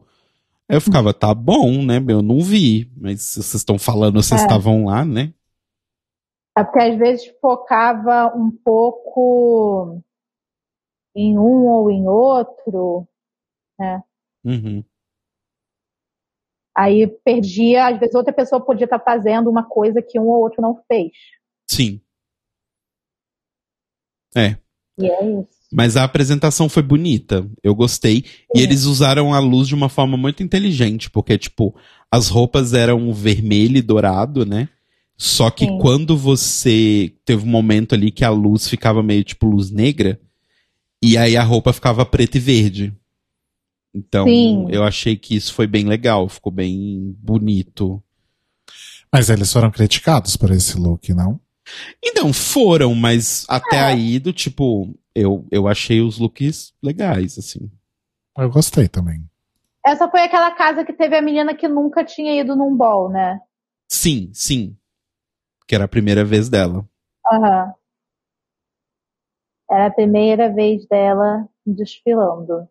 Puxa, aqui na, no, no fandom não tem as notas. O LOL deu 7. Eu tô com o episódio aberto aqui, porque o fandom nos Uhum. decepcionou. Vou ter que começar a anotar semana que vem. Ah, É, Sim. Mas o LOL foi 7. Enfim, vou continuar vendo aqui eu vou avisando pra vocês. uhum. Mas no geral tô eu gostei da apresentação aqui deles. agora. A Jamila deu 9. É, eu achei Uhum. legal também a, a apresentação. E eles ficaram é, em terceiro lugar Sim, né? sim, na, Sim. na classificação final. exato. Ficaram safe aqui. De fato, aqui no- na tabelinha tá safe mesmo. É, eu acho que isso resume bem. Eu achei safe, tá louca. Uhum. Uhum. E a Leome deu 10, então assim. Tá vendo? Ela, Tá poderia ter, vendo? ela poderia ter influenciado os outros. Ok. Mas eu acho que deve ser por isso também que ela é deixada por último para dar a nota, porque querem o que os outros acham sem a influência dela. Uhum. Pode ser isso também. Eu acho. Porque quando você tem uma pessoa que está no meio da bancada que ela entende mais de uma coisa que você, obviamente você vai ouvir o que, que ela está dizendo, né? Então você vai acabar sendo influenciado. Uhum. Sim, É isto. É sobre isso. exato. A próxima é a House of Balenciaga. Balenciaga! E eu amei que eles usaram esse sample no- na apresentação deles. Sim. Uhum. E, ai, uma coisa que eu anotei, cadê? Da, eita. Coisa que eu anotei da mãe da, da House of Balenciaga, que é a Shannon Balenciaga, que é belíssima. Sim. Belíssima. É ela que cai, né? No, no- Ela que cai. Sim. Mas como ela mesma disse, eu não caí, eu nunca caí. eu não Era caí, parte vocês da não viram nada. Era parte da Vocês não viram nada. É igual você dar uma bala para um amigo no meio da sala de aula. Coisas que a pandemia nos tirou, né? Exato. Eu não te dei nada, você não viu nada, e se perguntarem, você não sabe quem é que tem. Exato. E uma outra curiosidade da, da Balenciaga é que tem a Honey, né? Que Uhum. participou da primeira temporada lá naquele, naquele desafio que pessoas vinham pra poder fazer tipo uma batalha de super-heróis ali. Ela tava. Sim, Honey maravilhosa. Ela foi a, a abelhinha. O que Sim. combinou super. Ela estava de abelhinha. É, Mas gostei dela, acrobática. sim. Uma E coisa, só que, sorrindo sempre. uma coisa só que eu acho complicada em Legendary, que foi a mesma coisa que eu sofri no, no ano passado, é que você só começa realmente a se conectar com cada um das casas conforme os episódios vão avançando, né? Sim. Eu tenho uma certa dificuldade Sim. ainda em, tipo, eu tô olhando as fotos aqui e tal, mas eu fico meio com uma certa dificuldade de saber quem é quem, sabe? Ah, sim. É porque é muita gente também, né? Tipo, até a gente acostumar com o nome de todo mundo e tal. Porque na primeira temporada, assim, eu também não lembro de todos os nomes, eu lembro de alguns. Eu É. lembro do Jamari, eu lembro ah, da. Ai, meu Deus, eu esqueci a menina da Ninja. Dolores Ninja? Não, tem a Dolores Ninja e tem a outra. A Teaser. A Cheese. ah, quem mais eu me lembro? Jazu, né? Inclusive, me Uhum. liga aí. Nossa, menina, inclusive Jazu e seu papai e seu irmão, po- seu pai de casa e seu irmão de É. casa, postaram uma foto no Instagram esse dia. Nossa. Eu tava procurando aquele. Sabe aquele meme do- da pessoa colocando gasolina e álcool ao mesmo tempo no tanque de gasolina? Eu tava procurando um com três, assim, mas não achei. Mas enfim. Meu Deus do Momentos. céu. É tipo aquele que. O que eu vi, na verdade, que é um meme parecido, é aquele que botaram um copo de refrigerante e estão apertando duas, dois sabores ao mesmo tempo. Exato. É a mesma, é, é a me- mesma energia. O espírito é o mesmo. Sim. Mas, assim, que. Mas Balenciaga, pessoalmente, me chamou bastante atenção por causa da Shannon. Uhum. Uhum. Porque, inclusive, tem a história dela com o menino da outra casa, né? Eu não lembro agora qual é. Mas que ele, ele conta que a, a primeira mãe dele, na verdade, ele era da Balenciaga. E, e foi a Shannon que cuidou dele e tudo mais. Então, isso foi bem, foi bem fofo. Inclusive, teve até uma relação com o episódio de, de Pose, né? Porque tem uma cena que é bonitinha lá quando o Cub tá no hospital que a mãe biológica dele vem pra visitar ele e pede desculpa e tal, e a Electra tá junto e as duas chorando, Uhum. porque as duas eram mães dele, né? Então, Uhum. tipo, Sim. eu achei bem bem bonitinho. Ah, é verdade. É verdade. verdade. Mas House of Balenciaga foi muito bem, né? Ficou aí em primeiro lugar nesse primeiro Grand March. Aí começa, né, do tipo É. que as outras pessoas ficaram revoltadas e eu entendo, porque assim, Uhum. beleza, teve o lance de que ela caiu e aí eles foram abanar ela e tal, mas assim, não foi tão gracioso assim quanto eles estavam descrevendo, né? Ah, fo- Pode falar, Lu. Eu ia falar que pelo menos dar o migué conseguiram, né? Fazer o negócio parecer realmente que estava tudo dentro dos planos ou que não ligava. O que não podia acontecer era. Ai, gente, eu vou trazer o programa proibido de novo. Não podia acontecer igual a, a Terra Mon, que caiu, perdeu tudo, morando de favor. Felizmente, a, a Casa Balenciaga conseguiu fazer parecer que, ó, gente, é apenas uma parte aqui do negócio, era uma surpresinha que a gente preparou para vocês. Uhum. Sacrificando a própria mãe pelo win. Mas assim, uma coisa é fato. O fato dela ter escorregado e tal. Eu não sei, acho que foi. Eu tive a impressão que a Honey pisou na capa dela e aí. É, alguém pisou na É. capa dela, foi isso. Foi, a, a Honey foi fazer um movimento lá, o pé enroscou na capa e aí ela caiu. Sim.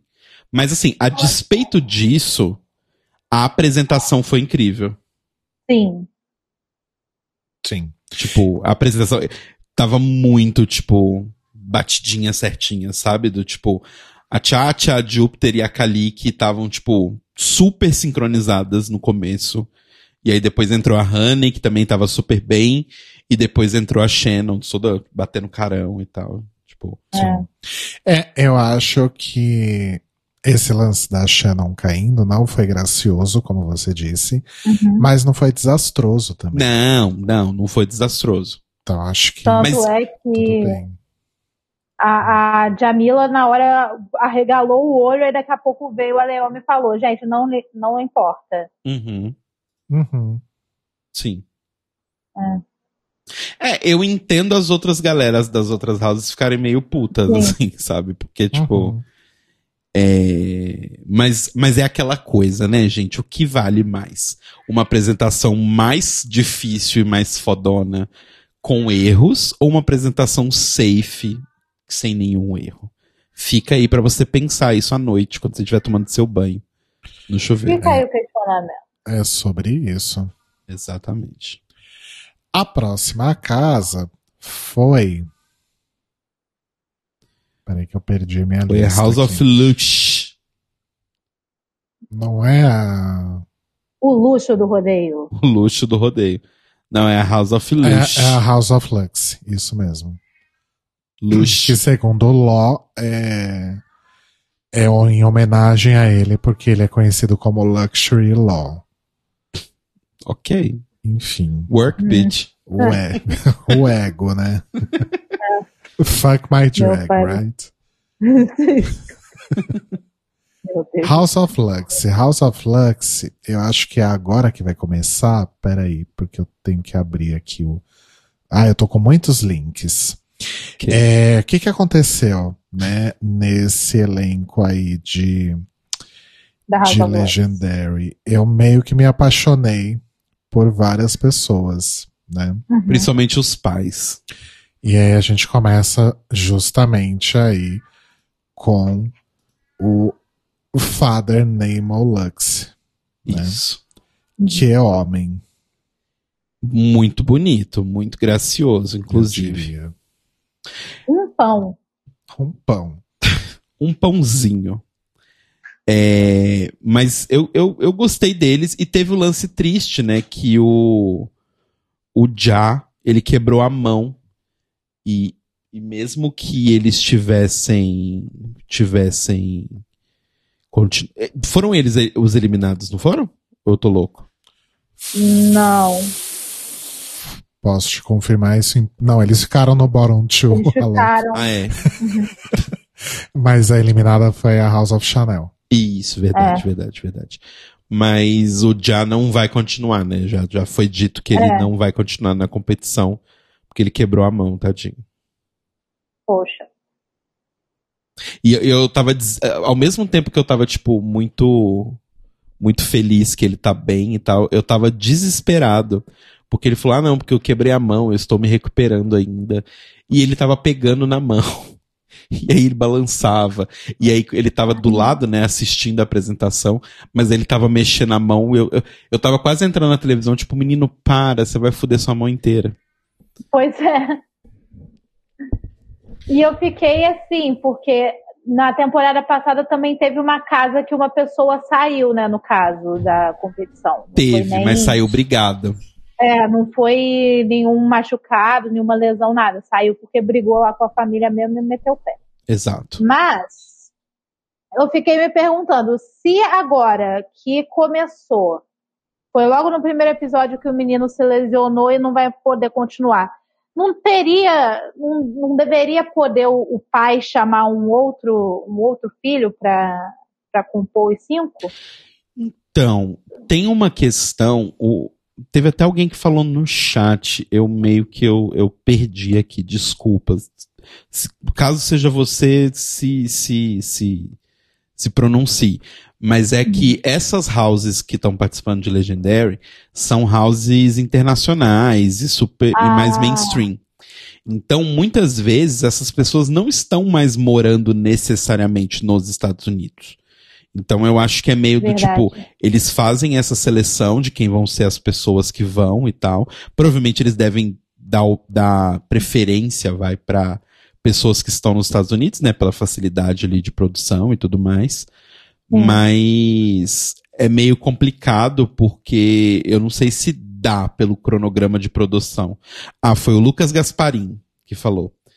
Inclusive, ele tava falando da House of Ninja, que tinha uma brasileira que talvez ia na House- pela House of Ninja, mas acabou que não rolou dela, dela ir e tal. Né, A Tice veio do Japão, por E exemplo, o nome da, da brasileira era Pablo Vittar. a própria. Meu Deus. Mas assim, é, Ai, não sei se é porque. É porque eu sou aquele que. Eu sou tipo a Jamila, eu gosto de tudo. Sabe? Aham. Eu gostei da House of Lux, mas eu, eu consigo entender que realmente não foi tão bom quanto outras. Então, É. me choca bastante Lau Roach ter dado 10, eles com essas roupinhas bem qualquer coisa. Pois é. Apesar de que, assim, isso é outra dúvida que eu tenho. Eu tenho essa dúvida desde a primeira temporada. Como funciona o esquema de figurino de, de Legendary? Porque o que eu entendi da primeira temporada é: as houses têm a ideia, o conceito base, e aí, com esse conceito base, eles vão atrás de pessoas profissionais ali que fazem as roupas. Essas pessoas desenham roupas pra eles, eles meio que aprovam. Essas roupas são produzidas e eles usam. É, na primeira temporada. Na primeira temporada tinha o estilista lá, né? É. Tinha estilista, coreógrafa. Não sei se isso vai ter do episódio 3 pra frente. Uhum. Mas nesses dois primeiros realmente não, não se falou nada a respeito disso. Tá, Pois só uma coisa, deixa eu me corrigir aqui porque eu sou burra. O Lucas falou que o brasileiro ia participar da Season 2 na House of Rich, não da Ninja. Ah, Hum. ok. É porque ele tava falando da teaser, né? Da House É. of Ninja. Mas. Essa brasileira era Pablo Vittar. Pablo Orite. É, mas assim, eu, eu achei a apresentação um pouquinho mais menos. Um, com um pouquinho menos de energia que as outras. As outras duas. As outras Sim. duas realmente foi uma coisa do tipo, caralho! Eu não sei se também tem a ver com a música e tal, mas essa eu achei um pouquinho mais. menos energia. E eu, como eu sou a Jamila, eu ia julgar única e exclusivamente por isso, que é a única coisa que eu sou capaz de julgar. Pois é. Sim. E eu acho que eles po- podiam estar, tipo, claro, dando o seu melhor, afinal é um programa que tem um prêmio muito grande em dinheiro. Mas eu acho que eles estavam abalados de, poxa, já não tem plateia. E um, do- um dos nossos meninos se lesionou ali. E Uhum. agora? O que faço? Ó vida, ó azar. Exato. Bom, a próxima é justamente quem vai disputar aí a, a Redemption Battle, né? Com, o, com a House of Lux e vai perder, que é a House of Chanel, né? É, enfim, que é uma casa icônica, mas que não foi tão icônica assim. É, então, mas pelo que eles falam no episódio, parece que é uma house que há um certo tempo tinha dado certo que uma, uma meio que uma desbandada, assim. E aí agora eles estão se juntando e, e, tipo, eles são meio que, tipo, a nova, nova Chanel, sabe? Uhum. Hum, entendi. E assim, eu não achei ruim. Eu acho que o problema maior é que as pessoas estavam meio, tipo, desconexas. Sim. Tipo, se eu fosse Muito. julgar as pessoas individualmente, elas estavam todas muito bem, eu achei. Mas eu achei que não tinha uma conexão entre elas, sabe? Do tipo, parecia que elas estavam fazendo coreografias diferentes. Sim. Sim. Eu tô assistindo agora, tem uma hora que a câmera foca na Leome ela só tá dando uma balançadinha de cabeça assim, meio. Não, gente, não. Sim. Se, a Le... Se Leome Maldonado disse não, é não, né, amor? Sim. Só digo isso pra vocês. E dessa house eu me apaixonei por Cookie Chanel. Sim, Cookie maravilhosa. Pena que não Gente, no veremos mais Cookie. começo, no começo alguém tirou o casaco, aí o casaco ficou no meio, aí alguém foi fazer o passinho lá, o, o catwalk quase caiu.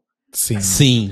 É, é o, o Cookie que começa, né? E É. que tira o. o, o- oh, meu O Deus, o casaco. casaco e joga lá no meio. Uhum. Sim. E teve nesse momento do julgamento deles o, o momento do Law Roach dormindo. né? Sim, eu tô vendo essa parte agora. Ele, Desagradável. Ô bicha desagradável. Insuportável, né? chata, Bom, Mas, assim, deselegante. Acho que se, se a gente for considerar principalmente o- as apresentações como o principal ponto de desempate aí, fez sentido, né? Eles terem Uhum. saído. Ele deu um 4, cara. Nossa o Laurent deu um 4 pra eles. Exato. É, não tem padrão, né? Pra uma ele dá 10, pra outra ele dá 4 e assim. Ele sorteia, ele tem uma roleta É. ali do lado dele, bem escondida.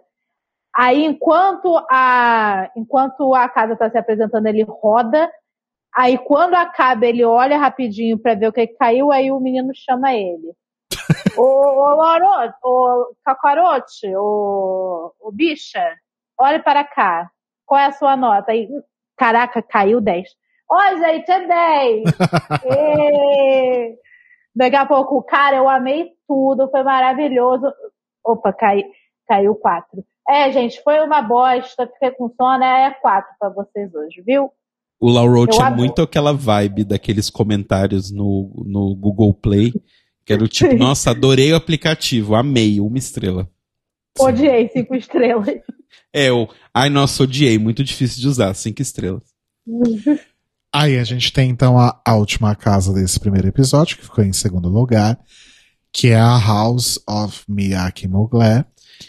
E de onde vem o, o, o meu primeiro crush, que é o Father Arturo aí, É, gato. também, também me apaixonei por ele. E é da Miyake Mugler que tem um mocinho que era filho da Shannon. Ah, Ah, que sim. é o. Pera, deixa eu ver o nome dele. Eu não, não me acordo do nome dele. Mas, mas é de lá. E é Ah, bacana. Meu pai do céu. Ah, é o Diego. Diego Mugler. Mugler. Enfim, Mugler. mas, mas, nossa, eu gostei muito deles. Sim, Sim, eu gostei da começando pela apresentação. roupa. É, então, o, o Laurent falou, ah, é meio Power Rangers, como se fosse uma coisa ruim. É, eu acho que isso é super positivo, desculpa. Sim. Pois é. Porque meio que assim, cada um com uma cor mostra que eles são indivíduos. Mas só que como a roupa tem basicamente a mesma estrutura, mostra que eles são um grupo. Então. Uhum. são indivíduos em um grupo. Sim. Exato. Ah, eu amei muito. Eu gostei bastante da apresentação deles. Aí na Redemption Battle, a gente tem Angel Chanel contra Becky Lux. Uhum. Uhum. E Uhum. é isso. Ah! é porque eu acho que assim, a Becky realmente foi melhor. Porque o, o problema da, da Chanel é que assim, foi legal, mas ela tava só numa vibe tipo, levantei, ah, xablá, ah, jeep, ah, sabe? Do tipo assim, Eu queria muito, levantei e caí, levantei e caí, eu queria muito caí. ver aí com você, mas tá uma porra de um gato no meu colo. Eu não consigo nem me mexer mais. Oh, meu Deus. Oh, meu Ou é isso, ou ele gritando. Deus, é a vida, é a vida de pai de pet. É Exato. Mas é a de vida de pai de pet. A gente não, não tem nada. Os gatos têm tudo. E como diria uma amiga minha, que por acaso também se chama Luísa, quem sou eu para tirar o conforto do bichinho? Exato. Pois é, exatamente. E, inclusive, Beck fez um movimento que eu acho maravilhoso, que é o mortal pra trás, onde você cai e já fica de joelhos e começa a fazer um twerking. Mas é, É. eu dei uma espiadinha rapidinha aqui quando você, se, quando você se mexeu. Essa realmente eu achei muito legal, porque a segunda, né, do, do, do episódio que a gente vai entrar agora, It's a mess. foi muito. Nossa, que bagunça! Que Que bagunça. bagunça. enfim. É, enfim, e aí, né, House of Chanel é eliminada. E, É, depois de uma depois de uma votação que acabou em empate, Uhum. os jurados precisaram chegar num consenso, né? E aí optaram por manter a House of Lux. Isso. Uhum. Exato. O luxo do rodeio. Eu não sei se concordo com a decisão, mas quem sou eu também, né? Ah, é. É. Assim, eu, eu, eu acho que. Eu acho que a, a justificativa que eles dão faz bastante sentido pra mim. Que é do tipo, pra uma house que prometia tanto quanto a Chanel, A apresentação foi bem mais broxante do que da Lux, que é uma casa mais nova e a gente não esperava necessariamente o universo, mas a gente saiu pelo menos entretido, Justo. sabe? Justo. Ok. Então vamos agora pro segundo episódio, para as cinco últimas casas. E a gente não pode começar a falar desse episódio sem comentar o look de Leome Maldonado homenageando Cristina Laveneno. La Veneno.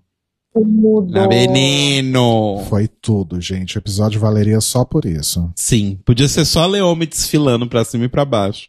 E aí acabou o episódio, tá ótimo. Eu Enquanto amo. isso, por outro lado, Jamila pegando mais um vestido emprestado da, Da da, Rosé. Rosé.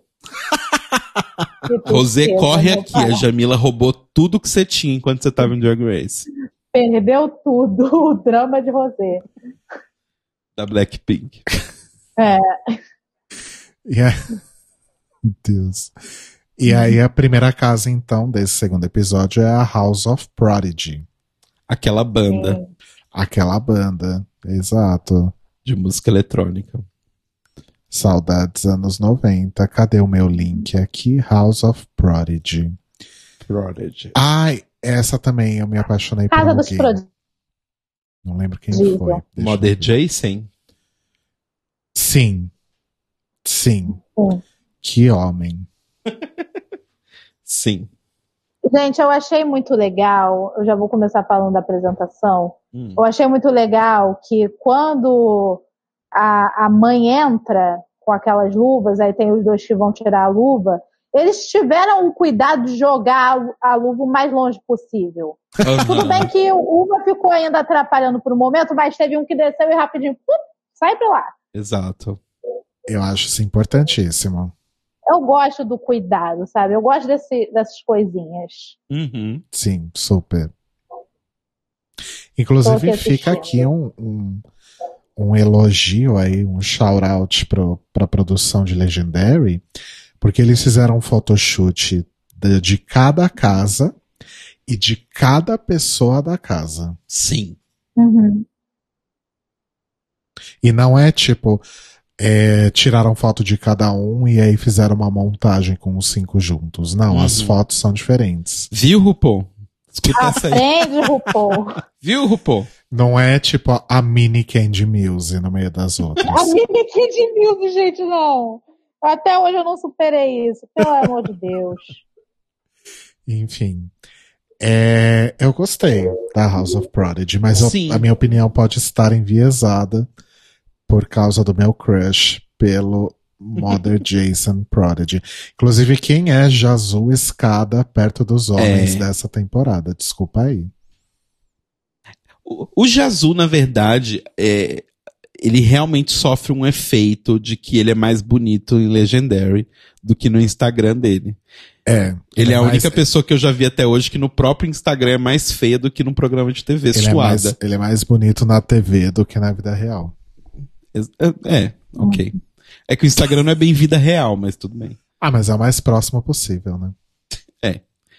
Mas, mas eu gostei, eu achei legais os looks de, de uma coisa meio box, né, e tal. A música era legal, foi animado, tava, tava coordenado todo mundo. Eu achei que tava, tava legal. Uma pena que House of Prodigy foi eliminada. Exato. né? Então, Por causa de Law Sim. Road, aquele bosta, aqueles. dois dos meus Desgraça. crushes já se foram. Lambisgoio. Enfim. A próxima é a House of Milan. Aquela drag. Aque- aquela Milan. A Drake. E eu gostei Ih. porque, assim, na House of Milan a gente já tem um- uma, uma, uma segunda. Uma segunda. Como é que fala? Uma possibilidade de Dolores Ninja aí. Que é a mãe da casa, que é a Jocelyn. Sim. Que tem uma super vibe de Dolores Ninja. Adorei ela. Ela tem muita vibe, né? Sim. Uhum. Ai, ai. A Tô gente- aqui reassistindo a apresentação. E assim, não é uma, não é uma zoação, né? Até porque ele faleceu essa semana e tal. Mas eu amo muito aquela imagem do Paulo Gustavo. E as pessoas falavam, gente, a Dolores Ninja. Porque Aham. realmente parecia. Saudades Paulo Gustavo. Saudades Dolores Ninja. Sim. Sim. Sem querer chover no molhado, mas a House of Milan também tem um crush meu, que é King House. Deixa eu ver quem é o King House. Olha a foto aqui. É Ah, o que já entrou primeiro. ah Ele sim. que iniciou a apresentação.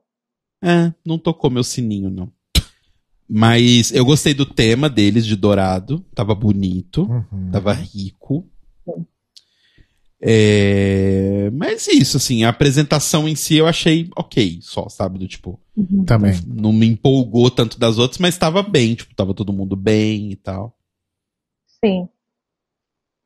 Eu tenho que dizer uma coisa, gente. Eu não gosto muito de dourado. Mas já que era o conceito deles, ficou bonito. Uhum. Uhum. Uhum. É, eu achei bonito. Hum. Achei elegante. A próxima é a House of Comme des Garçons. Exato. Aqui, Aquela música da nessa Yeli. mesa de bar. Comme des garçons. Cadê a foto deles? Com a moda gente? estacha. Tá difícil essas 10 Taxa alfabetos garçom. aqui, viu? Pronto. Ai, sim, maravilhosa. Sim, Garçom, que em francês é menino. exato. Exatamente. Como de garçom é como os rapazes, como Aula os de francês mocinhos. com os. Como, como os os garotos. mocinhos, como os garotos. Deixa os garotos brincar. Deixa os garotos brincar. Tinha uma música que meu irmão gostava de ouvir quando criança. Ele ainda é uma criança, mas quando menorzinho, que era uma música gospel que ficava, deixa o menino rodar, deixa o menino rodar. Deixa o menino rodar. Nossa, nunca ouvi essa música. Eu só ouvi porque o, Isaac gostava muito. Aí ele, com os dois anos de idade rodando e tocando Deixa o menino rodar. Sim. E na, na apresentação da, da, da Como de Garçom, rolou mais um momento ali triste, né? No primeiro tinha sido a mãe do Diego, que tinha falecido no dia que ele foi chamado. E o desse foi o irmão de um deles, que Sim. infelizmente faleceu, tipo, alguns dias antes da apresentação. Não foi nem de quando eles foram chamados, então era bem recente, né? Tinha acabado de, de Que é- acontecer. Aquele momento que eles saem todos da Isso. entrevista pra, pra ir consolar ele. Foi bonito esse momento. Sim. É o Egito. O Egito. O Egito. Não é esquema de pirâmide. Não. Importante lembrar. Mas assim, vou falar uma coisa. Eu não curti a apresentação deles, não. Assim, achei sexy e tudo mais, mas aí é mais um daqueles momentos do tipo, eu não sei se foi a edição, mas pra mim faltaram vários dos, dos elementos, assim, sabe? Do tipo, eu, tipo, sei lá, catwalk, eles deram, tipo, três passinhos, mas tudo bem que, sei lá, a, acho que até a, a, a Leomi que fala, tipo, se fosse cinco segundos, tudo bem, eu só quero ver. É porque é complicado, porque cada, pelo menos a versão editada, né? Uhum. É, o que? Um minuto cada performance. Nem isso, é. É, é pouco tempo pra fazer tudo. Sim. Ok que tem cinco pessoas e cada uma pode desempenhar um papel, mas ainda assim. Sim. É, mas assim, sei lá, no final das contas, eu não achei que foi tão do tipo incrível assim como eles estavam falando, sabe? Uhum. Achei que ficou só ok. Eles ficaram em segundo lugar, né? É, então, eu achei que foi muito alto. Mas enfim. Enfim. Teria botado eles o quê? Em terceiro? Então, pra mim eles estavam no bottom junto com junto com a Oh, meu pai. Eu tô esquecendo Prodigy. o nome todo. Não, eu tiraria a Prodigy do do A Icon. isso, junto com a Icon. Uhum. Ah, Mas enfim. Quem, Quem- sou eu, né? Eu sou só a Jamila Jamil. Que inclusive é a próxima que vamos falar, House of Icon. Exato. A casa do ícone. que ícone! Gritei ícone. Menina, você é icônica. Exato. Icônica, como diria Fly Slane. E a apresentação deles foi uma coisa meio motoqueiros e tal, né? Que o Lau Roach criticou o look. Obrigado. Ai, jura? Porque não, não era legal. Ai, eu tô olhando aqui, parecia roupa de dancinha de escola, sabe? Ai, vamos lá, gente. Tem que fazer uma apresentação para feira pedagógica para poder ganhar ponto. É. Aí Eu não curti muito, Foi. não. Assim. Não sei. É. Achei meio. Não é ruim, mas achei menos legal que o das outras. Das outras me empolgou mais, sabe? do que eles escolheram. E, tipo, tem umas Aham. horas, tipo, na hora que eles foram fazer o catwalk, por exemplo, tava tudo descoordenado, cada um fazendo uma coisa, sabe? Gostei, não. Sim. E olhando o fundo que eles escolheram para passar nas telas enquanto eles se apresentavam, não sei se eles escolheram ou se o programa que prepara, sei lá. Mas Eu- parecia muito coisa de Fórmula 1. É, mas era meio que o tema, né, deles. O tema deles era uma coisa meio motoqueiros, assim. Ah, é. Motoqueiro dizer. fantasma. É igual no, no Fábrica de Casamento, que teve um casal lá que chegou. Aí perguntam sempre, né? Qual é o tema que vocês querem para o casamento de vocês? Vocês querem botar alguma coisa especial para a gente poder ditar a decoração, as, as atividades, para divertir os convidados? Aí a mulher chegou e falou: Então, o meu marido, ele, o meu noivo, né, no caso, meu noivo, ele anda de moto, ele é motoqueiro. Então a gente estava pensando em fazer uma coisa com o tema velocidade. Eu quero, eu quero que o vestido. Cara, esse foi, eu acho, um dos piores episódios que eu assisti. Porque a, a história era a seguinte: a- o cara sofreu um acidente de moto, quase morreu, ficou muito mal. Só que aí eles queriam fazer um casamento com tema de velocidade. A menina queria um vestido com couro e queria que bordasse tanto nas costas do vestido dela quanto nas costas do, do coisa do, do cara, botasse a data de nascimento dos dois pra. Quando botasse ali era a data do, do casamento. Nossa, gente. Meu Deus do céu. Foi horrível. Hétero é muito brega, né?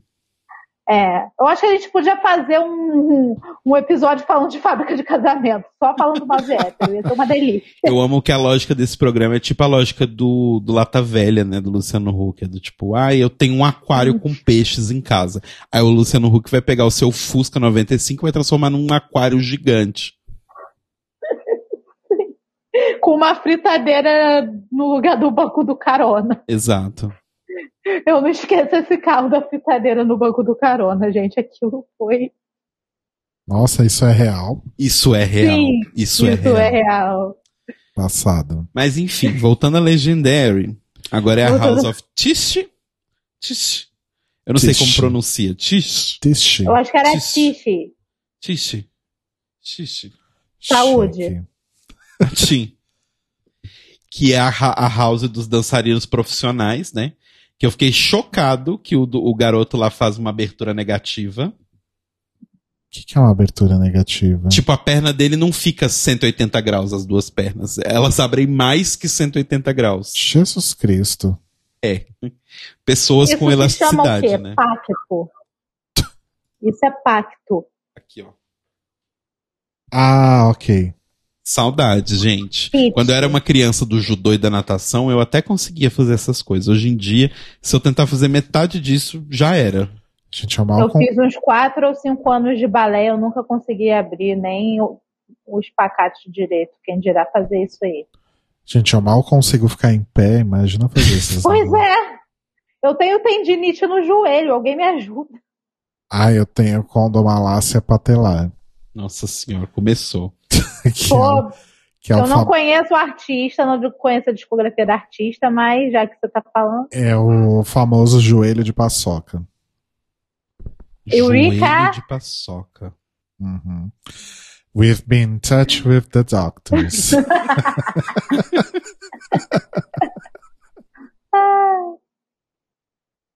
Bom, É mas o que, que vocês acharam da apresentação da Tish? Fez sentido estar em primeiro lugar? eu preciso olhar, dar uma, um, vai pra um cantinho ali. Eu estou olhando aqui e estou gostando de novo bastante do que estou vendo. Ah, eu gostei, eu lembro que eu gostei agora. Uhum. A hora do final que ela faz o dip, levanta, olha pra cara do jurado e se joga de novo. Sim, Impagável. sim, isso foi muito bom. Eu só achei bem pobrinho os, os coisas do telão deles. Ah, Aham. mas, mas caguei também. Eu nem presto atenção no telão. Ah, gente. não, mas eu sou designer, né? Eu tô aqui pra essas coisas. Quando a Luísa falou do negócio da Fórmula 1, eu, eu nem, nem lembrava disso. Eu achei pobrinho, mas enfim. Mas a melhor parte, gente, é a, a House of Prodigy assistindo no, lá no telão lá do, do camarim. Aí um vira e fala, a performance da Icon foi bem mais legal. Sim. É, enfim. Não sei, assim, eu acho que a performance deles foi legal. Eu não sei se Uhum. seria primeiro lugar, mas, né, eu gosto mais da que foi eliminada, então, quem sou eu? É. Ah, mas também foi. Cadê as notas aqui que eu já perdi de novo? Foi um, dois, um ponto de diferença só. É, isso é verdade. Ó, a Jamila deu um 10 aqui com esse vestido da Rosé dela. Aí vem a, a Megan tá falando, eu não consigo ouvir porque eu botei no mudo, né? Ela falando lá, ai, porque vocês foram maravilhosos, neném. Ai, eu gostei muito da roupa, fulana, você é linda. A Simone, né? Que o, no- o nome da menina é Simone, Simone Tiche. Aí todo mundo falou, Simone, você é muito bonita. Todos os jurados falaram isso. Uhum. Simone Maraíra. Simone Sim. Maraíra Tiche. Mas aí, então, a gente tem Icon e Prodigy indo pro Redemption Battle. Uhum. E a Prodigy é eliminada porque a Deja Vu, ela, enfim, incorporou um Cirque de Soleil ali, né? Sim. Sim. Ela tava muito, tipo, preocupada em fazer só as aberturas e tal. E o, o mocinho da, da, da outra house. Oh, meu Deus, toda hora eu vou esquecer o nome da outra house. Sa Sako Sakori Icon, eu acho. Isso, o Sakori Icon. Ele fez o dip da, da Silk Nutmeg da Gamache, né? Que é tipo, se jogar pra trás e cair de costas no chão. Eu- eh, na hora que ele fez aquilo, eu falei, gente, a coluna da pessoa. Era uma vez, né? Morreu. Não tem coluna mais. O drama de, de Sakori Icon, perdeu a coluna. E tudo. Mas Morando ficou com o, o lugar aí na, na competição. Na competição, né? É. Mas enfim, foi, É. foi meio que uma bagunça. Foi, foi um lip sync bem aqueles lip sync de. Que todo mundo começa a fazer acrobacia e ninguém sabe o que tá acontecendo. Tipo Sonic e Morgan McMichael. Nossa, Jesus. Foi Nossa. bem nessa vibe. Olha lá, segunda temporada aqui presente, né? De novo. É. Assim como a Candy, né? Que eu tô com o encosto da Candy É. até agora. Mas assim, Pois é. gente, é, eu gostei muito dessa estreia. Eu gostei da divisão em dois episódios. Mas eu acho que a coisa começa a pegar de verdade em Legendary justamente agora a partir do terceiro, né? Sim. que são os balls temáticos, Sim. eles todos têm que seguir lá o mesmo tema. E, enfim, aí acho que fica mais. Essa foi basicamente só uma apresentação. Uhum. Deu pra dar uma pincelada, assim, pra gente saber um pouquinho qual é de que é de cada casa. Mas no geral é sempre uma grande bagunça, né? Sim. E aí, com o tempo, a gente vai se acostumando melhor, então, às casas e às pessoas das casas também, que é o mais legal. Né? Uhum. É, e fica mais fácil até da gente comparar as apresentações, né? Porque Sim. como todo mundo tá partindo de um mesmo ponto, fica mais fácil. Uhum. Exato. Eu acho que vai ser bafo. É, o terceiro episódio também saiu no dia 6, né? Mas como a gente comentou aqui no, no comecinho, a gente vai falar dele na semana que vem, ahn, junto com o episódio 4, que segundo aqui a, a, o fandom, sai agora nessa quinta-feira. Então, semana que vem a gente vai ter dois episódios para falar a respeito. Exato. Que delícia. É isso sobre Legendary, então? É isso. É Tá. isto. Então vamos pro final, né? é sobre amores? aço. Sobre aço. Amiga, você foi cirúrgica nessa. Siderúrgica. Siderúrgica, mas hoje eu tô puxando o aço cirúrgico. Ah, sim. É o aço cirúrgico. Nossa, amiga, você é siderúrgica mesmo. Companheira, você foi metalúrgica nessa. Vamos lá pro final, então. Vamos.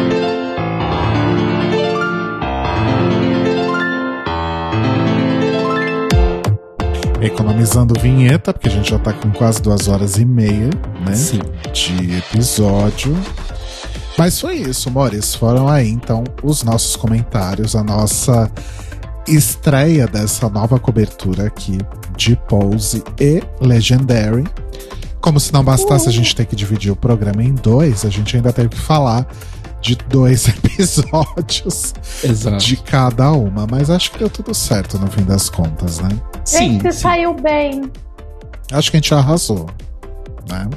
Mesmo divagando em alguns momentos, a gente conseguiu falar de tudo que foi que foi importante para cada episódio. E olha onde estamos agora. Olha Exato. só, Riquíssimas. arrasamos. Pois é. É, tô bem empolgado, tanto pra Pose quanto pra Legendary. Acho que as duas começaram num ritmo muito bom e só Uhum. tem a melhorar. né? Talvez Pose nos decepcione em algum momento, mas torçamos. Não, não para vamos, que não vamos falar isso, vamos acreditar. Não, bate na madeira. Bate na madeira agora. Tô batendo aqui. Eu vou me bater aqui também, ó. Arrasou. É, é isso então, Boris. A gente espera que vocês tenham gostado.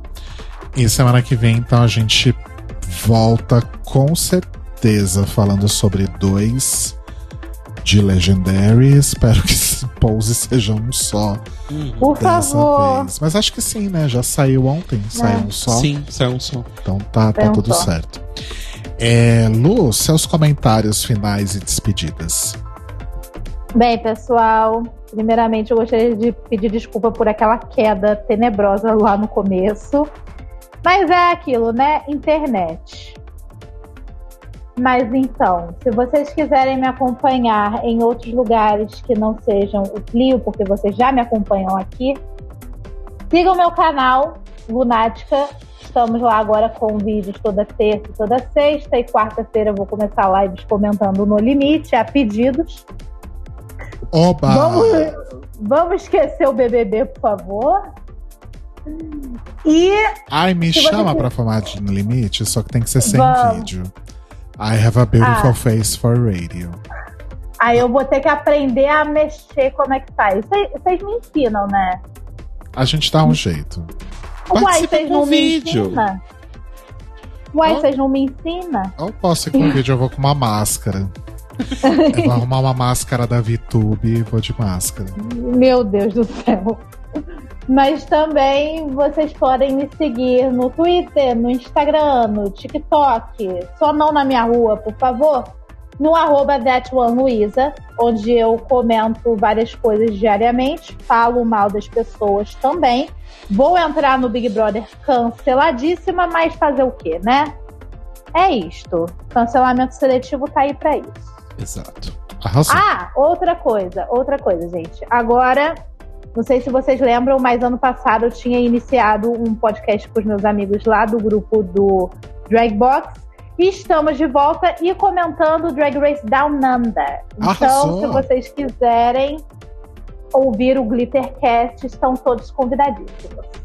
Arrasou. Ai, arrasou. Vou ouvir o Glittercast pra não ter que assistir Drag Race Down Under. Porque Ai, a gente bom. assistiu os dois episódios que saíram, né? A gente assistiu esse domingo.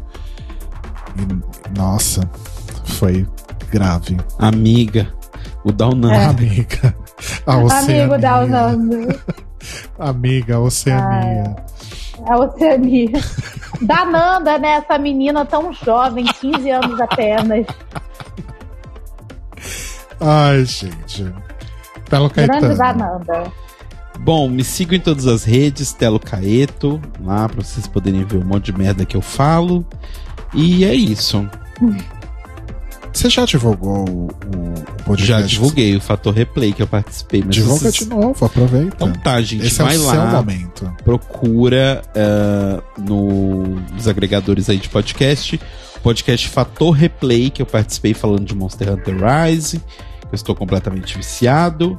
Então vão lá me ouvir falar sobre minhas coisas que eu gosto. E obrigado pra todo mundo que me desejou parabéns aí.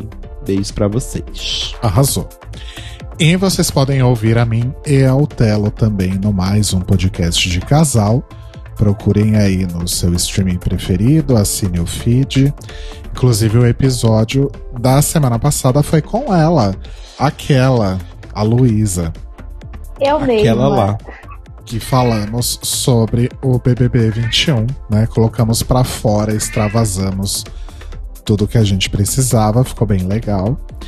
E você pode ouvir ouvir-me também em forma de música, né?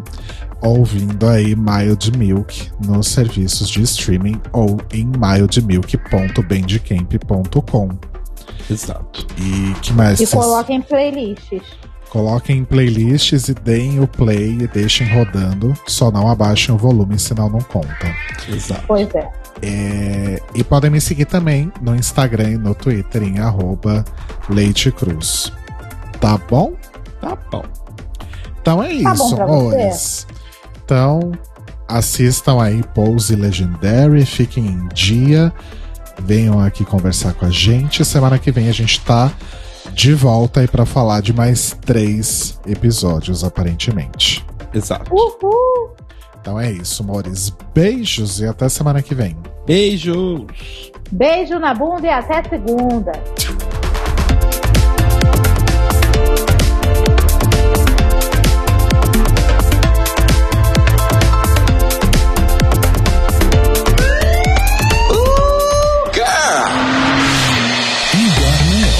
Esses são os nossos queridos apoiadores que nos ajudam a fazer do Tlio um podcast cada vez melhor por meio da nossa campanha no Apoia-se. Obrigado, Moris! Rafa Bibi, Ivan Ribeiro, Tonho Esteves, Thiago Querentino, Fúvio Bassalobre, Sérgio Araújo, Thaís Alves, Fred Pavão, Lucas Romeiro, Gui Gonçalves, Mia Brandão, Jean Prado, Pandora, Maíra Bueno, Inês Barreto, Cacita Alves, Valdir, Manuel Carneiro, Letícia Ferreira, Vitor Vilaverde, Arthur Mois, Raboni Santos, Edgar Torres, Alu Vieira, Inoue, Juliano Lopes, Tata Finoto, Malcolm Bauer, Senhor Basso, Feliciano Silva, Nájila Sanderson, Glessi Jatobá, Danilo Cursino, Marcos Vinícius Barbieri, Lana Andrade, Maria Lua, Pri Armani, Matheus Henrique, Fernando Xisto e Brenner Guerra. Se você quer ouvir o seu nome no final de todos os nossos episódios, vai lá em apoia.se barra The Libraries Open, confira as nossas metas, escolha as suas recompensas e se torne uma apoiadora do The Library is Open. Ao crrr. Ó, crrr. Ou crrr.